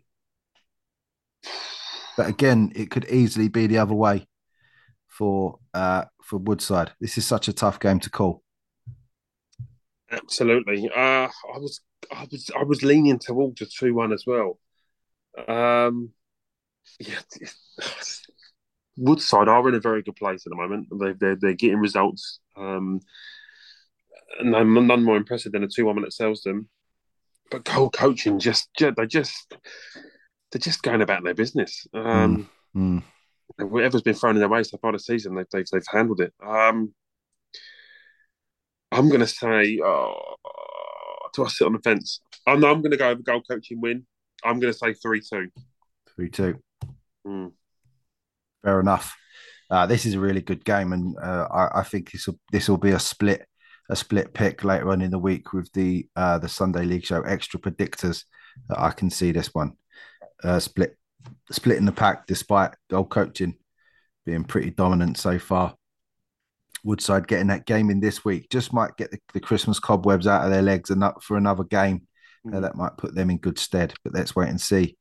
Um, good luck to both teams. Um, the third game, Croydon United, hot off of that big win against a stand, that tasty win against Sanderstead.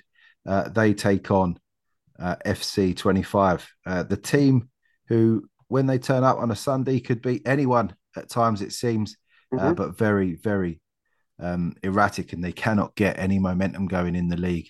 Uh, their season so far. Croydon United are the home team. Their season is nine games long.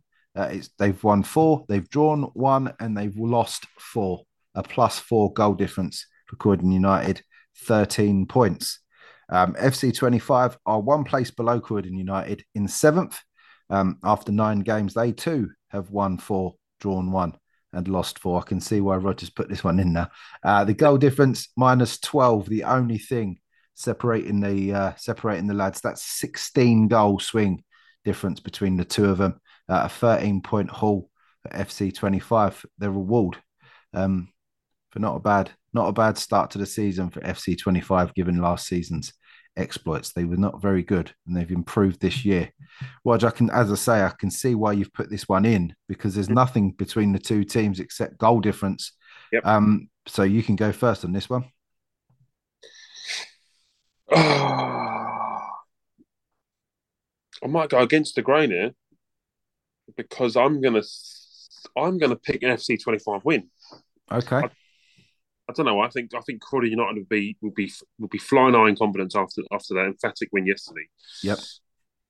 I just think it's just the way that that division's going.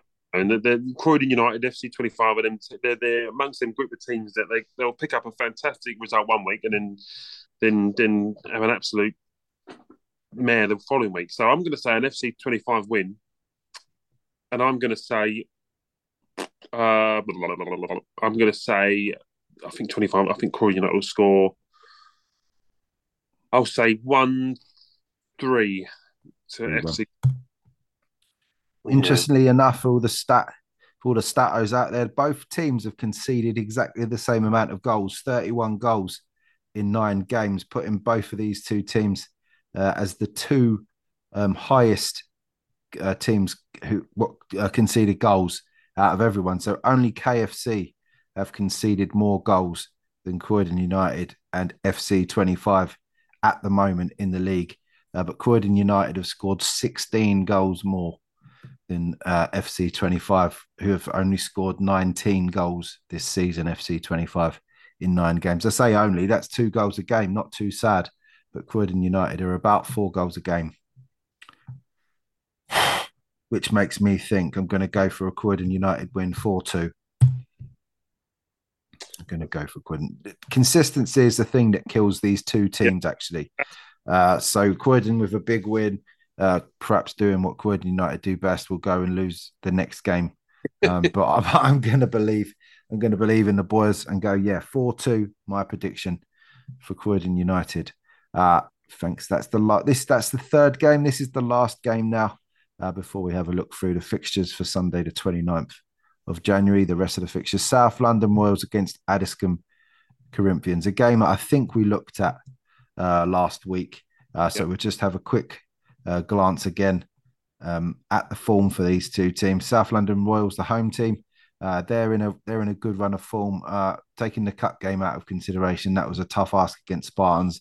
Three two loss for them. Uh, before that, uh, they've won um, one, two, three of their last four, uh, and a draw before that. Uh, at, on the 13th of November was against Addiscombe Corinthians. So in the last five games, a loss, three wins, and a draw for the South London Royals boys. Uh, their top goal scorers Amari Taylor, seven and eight. Jude Flanagan, six and seven. Tyrone Andre Rhodes has five and eight. Dwayne Scott, five and seven. Perry Monkton, four and seven. Daniel Akpo, two and four. Uh, Lee Scott, two and five. Nicholas Dominic, Joey, Javier uh, Barema, and Mark, all with individual notches for South London Royals. They are playing the Addiscombe Corinthians boys first against second. This is Addiscombe Corinthians are second uh, after 11. They have five wins and three draws to South London Royals, six wins and three draws.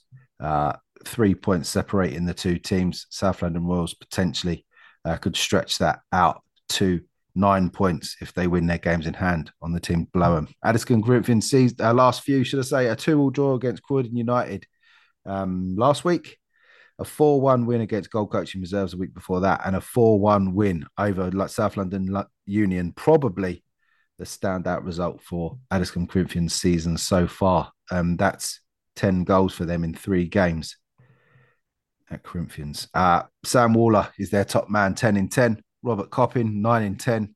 Michael Wright, six in 10. Uh, Robert Mulis has two in nine. Uh, Kevin Pointer, two in eight. Ben, Jamie, Joseph, Joe, and Joe, should I say, have individual goals. Rod, I don't think much has changed um, on the analysis um, no. of this game. Uh, what was the well, we we went two all when I went three one for this last week. Are you sticking with that or are you changing? Yes, I'm going to stick with it. Two all. Yeah, I have to because if I if I change and it goes two all, I'll kick myself. So yeah, I'm going to stick with two all. Tell you what, I'll match. I'll match you on that one, and I'll go three one for South London Royals again. Right, let's have a look.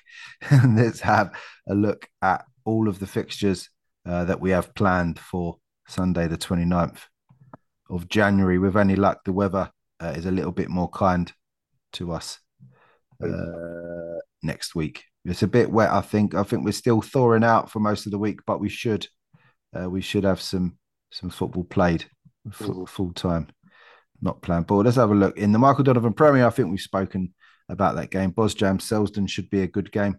Uh, in Division One, we've spoken about that one. Gold coach in Woodside. In Division Two, um, there's a few games, but we picked out the top one. Croydon United FC 25, right in the middle there of the table. Uh, nothing in it between the two teams. That will be um, a really good game. Uh, Purley St Germain looking to reignite their season against the um, uh, against the uh, unpredictable Fulton Heath Rangers. That's another good game. Uh, did Huxley Guards, another game in, in Division Two. Huxley Guards not quite hitting the heights we expected of them, uh, and did with a heavy defeat this weekend will be looking uh, to bounce back. Fulton Heath Rangers against Purley is actually a double banker, our first one of the season. Oh, a double banker. That's a 12 half 10 and a 12:30 kickoff uh, down at John Fisher Sports. That'll be a good game. Uh, yeah. in, the, in the Senior Cup, uh, Addiscombe Casuals against London Warriors, Surrey Park Rangers against South Sea Wanderers, uh, and Palace Saint Palace Saint Germain reserves taking on Santola. Three good, sorry, sorry, uh, Senior Cup, Croydon Municipal Surrey Cup games there. Uh, in the Sunday Premier County Cup, uh, that's not a Croydon municipal team, so we don't need to worry about that. Uh, the Surrey FA Intermediate Cup, uh, Selsdon and Croydon Postal try and get their game played again against Croydon JFC from the Croydon Municipal. Good luck to JFC, unashamedly biased when it comes to um, the teams from the Croydon Municipal in this section. Good luck, boys. Uh, in the Intermediate Cup, uh, Albo take on Dynamo Duppers. Don't re- don't forget that's a repeat of last year's final two yep. teams who with Dick well Albo are on the way back up again, but Dynamo Dapper sadly not repeating their form uh, from last season. This is a good opportunity for them to get going again. Goal coaching seconds take on Addington United. Addington have had a torrid season, perhaps a step down in opposition level. Uh, in goal coaching seconds will be more comfortable for them this week. Let's see.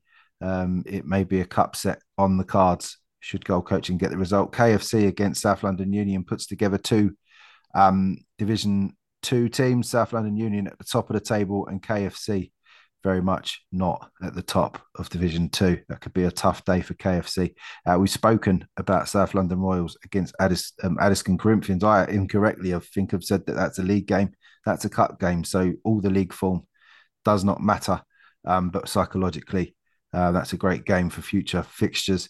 Uh, and Spartans Croydon Municipal. I think this is a Plumstead Cup game. They take on Crayford Arrows from uh, from Westphal. That'll be a very tough, a very tough game. Crayford Arrows are a top side. Rog, Ooh. are you going to go and get? Are you going to go and watch any of these ones on Sunday? I am working, but I'm hoping to sneak away and get down to the Purley Way and watch um, a couple of games. There's what Bosjam are there, gold coaching, um, Croydon United. Uh, there's a, quite a few games there, so yeah, I'm hoping to sneak away from work and, and catch catch a, a, a glimpse of a few games. Enjoy yourself, mate, and I'll speak to you next week. Nice one. Thanks, Andrew.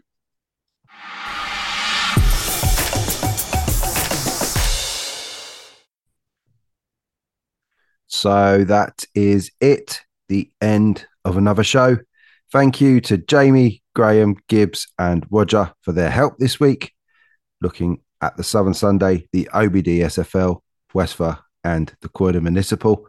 Thank you to our sponsors, the Down to Play app, MatchHawk, Magpie Recruitment, Baldwin Sports Youth, Grassroots Football, GRF, Skipper Sportswear, Adrenaline Rush Laser Tag, at NJPGD, and Awards FC. Thank you for listening to the show, and I'll see you next week.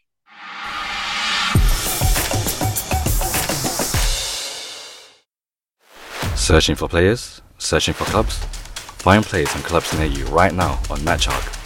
Playing football could never be easier. Download MatchHawk on Google Play or visit our website at matchhawk.com. Truly a great match. MatchHawk. This week's Selk podcast was brought to you by Down to Play, the simple app for next game availability.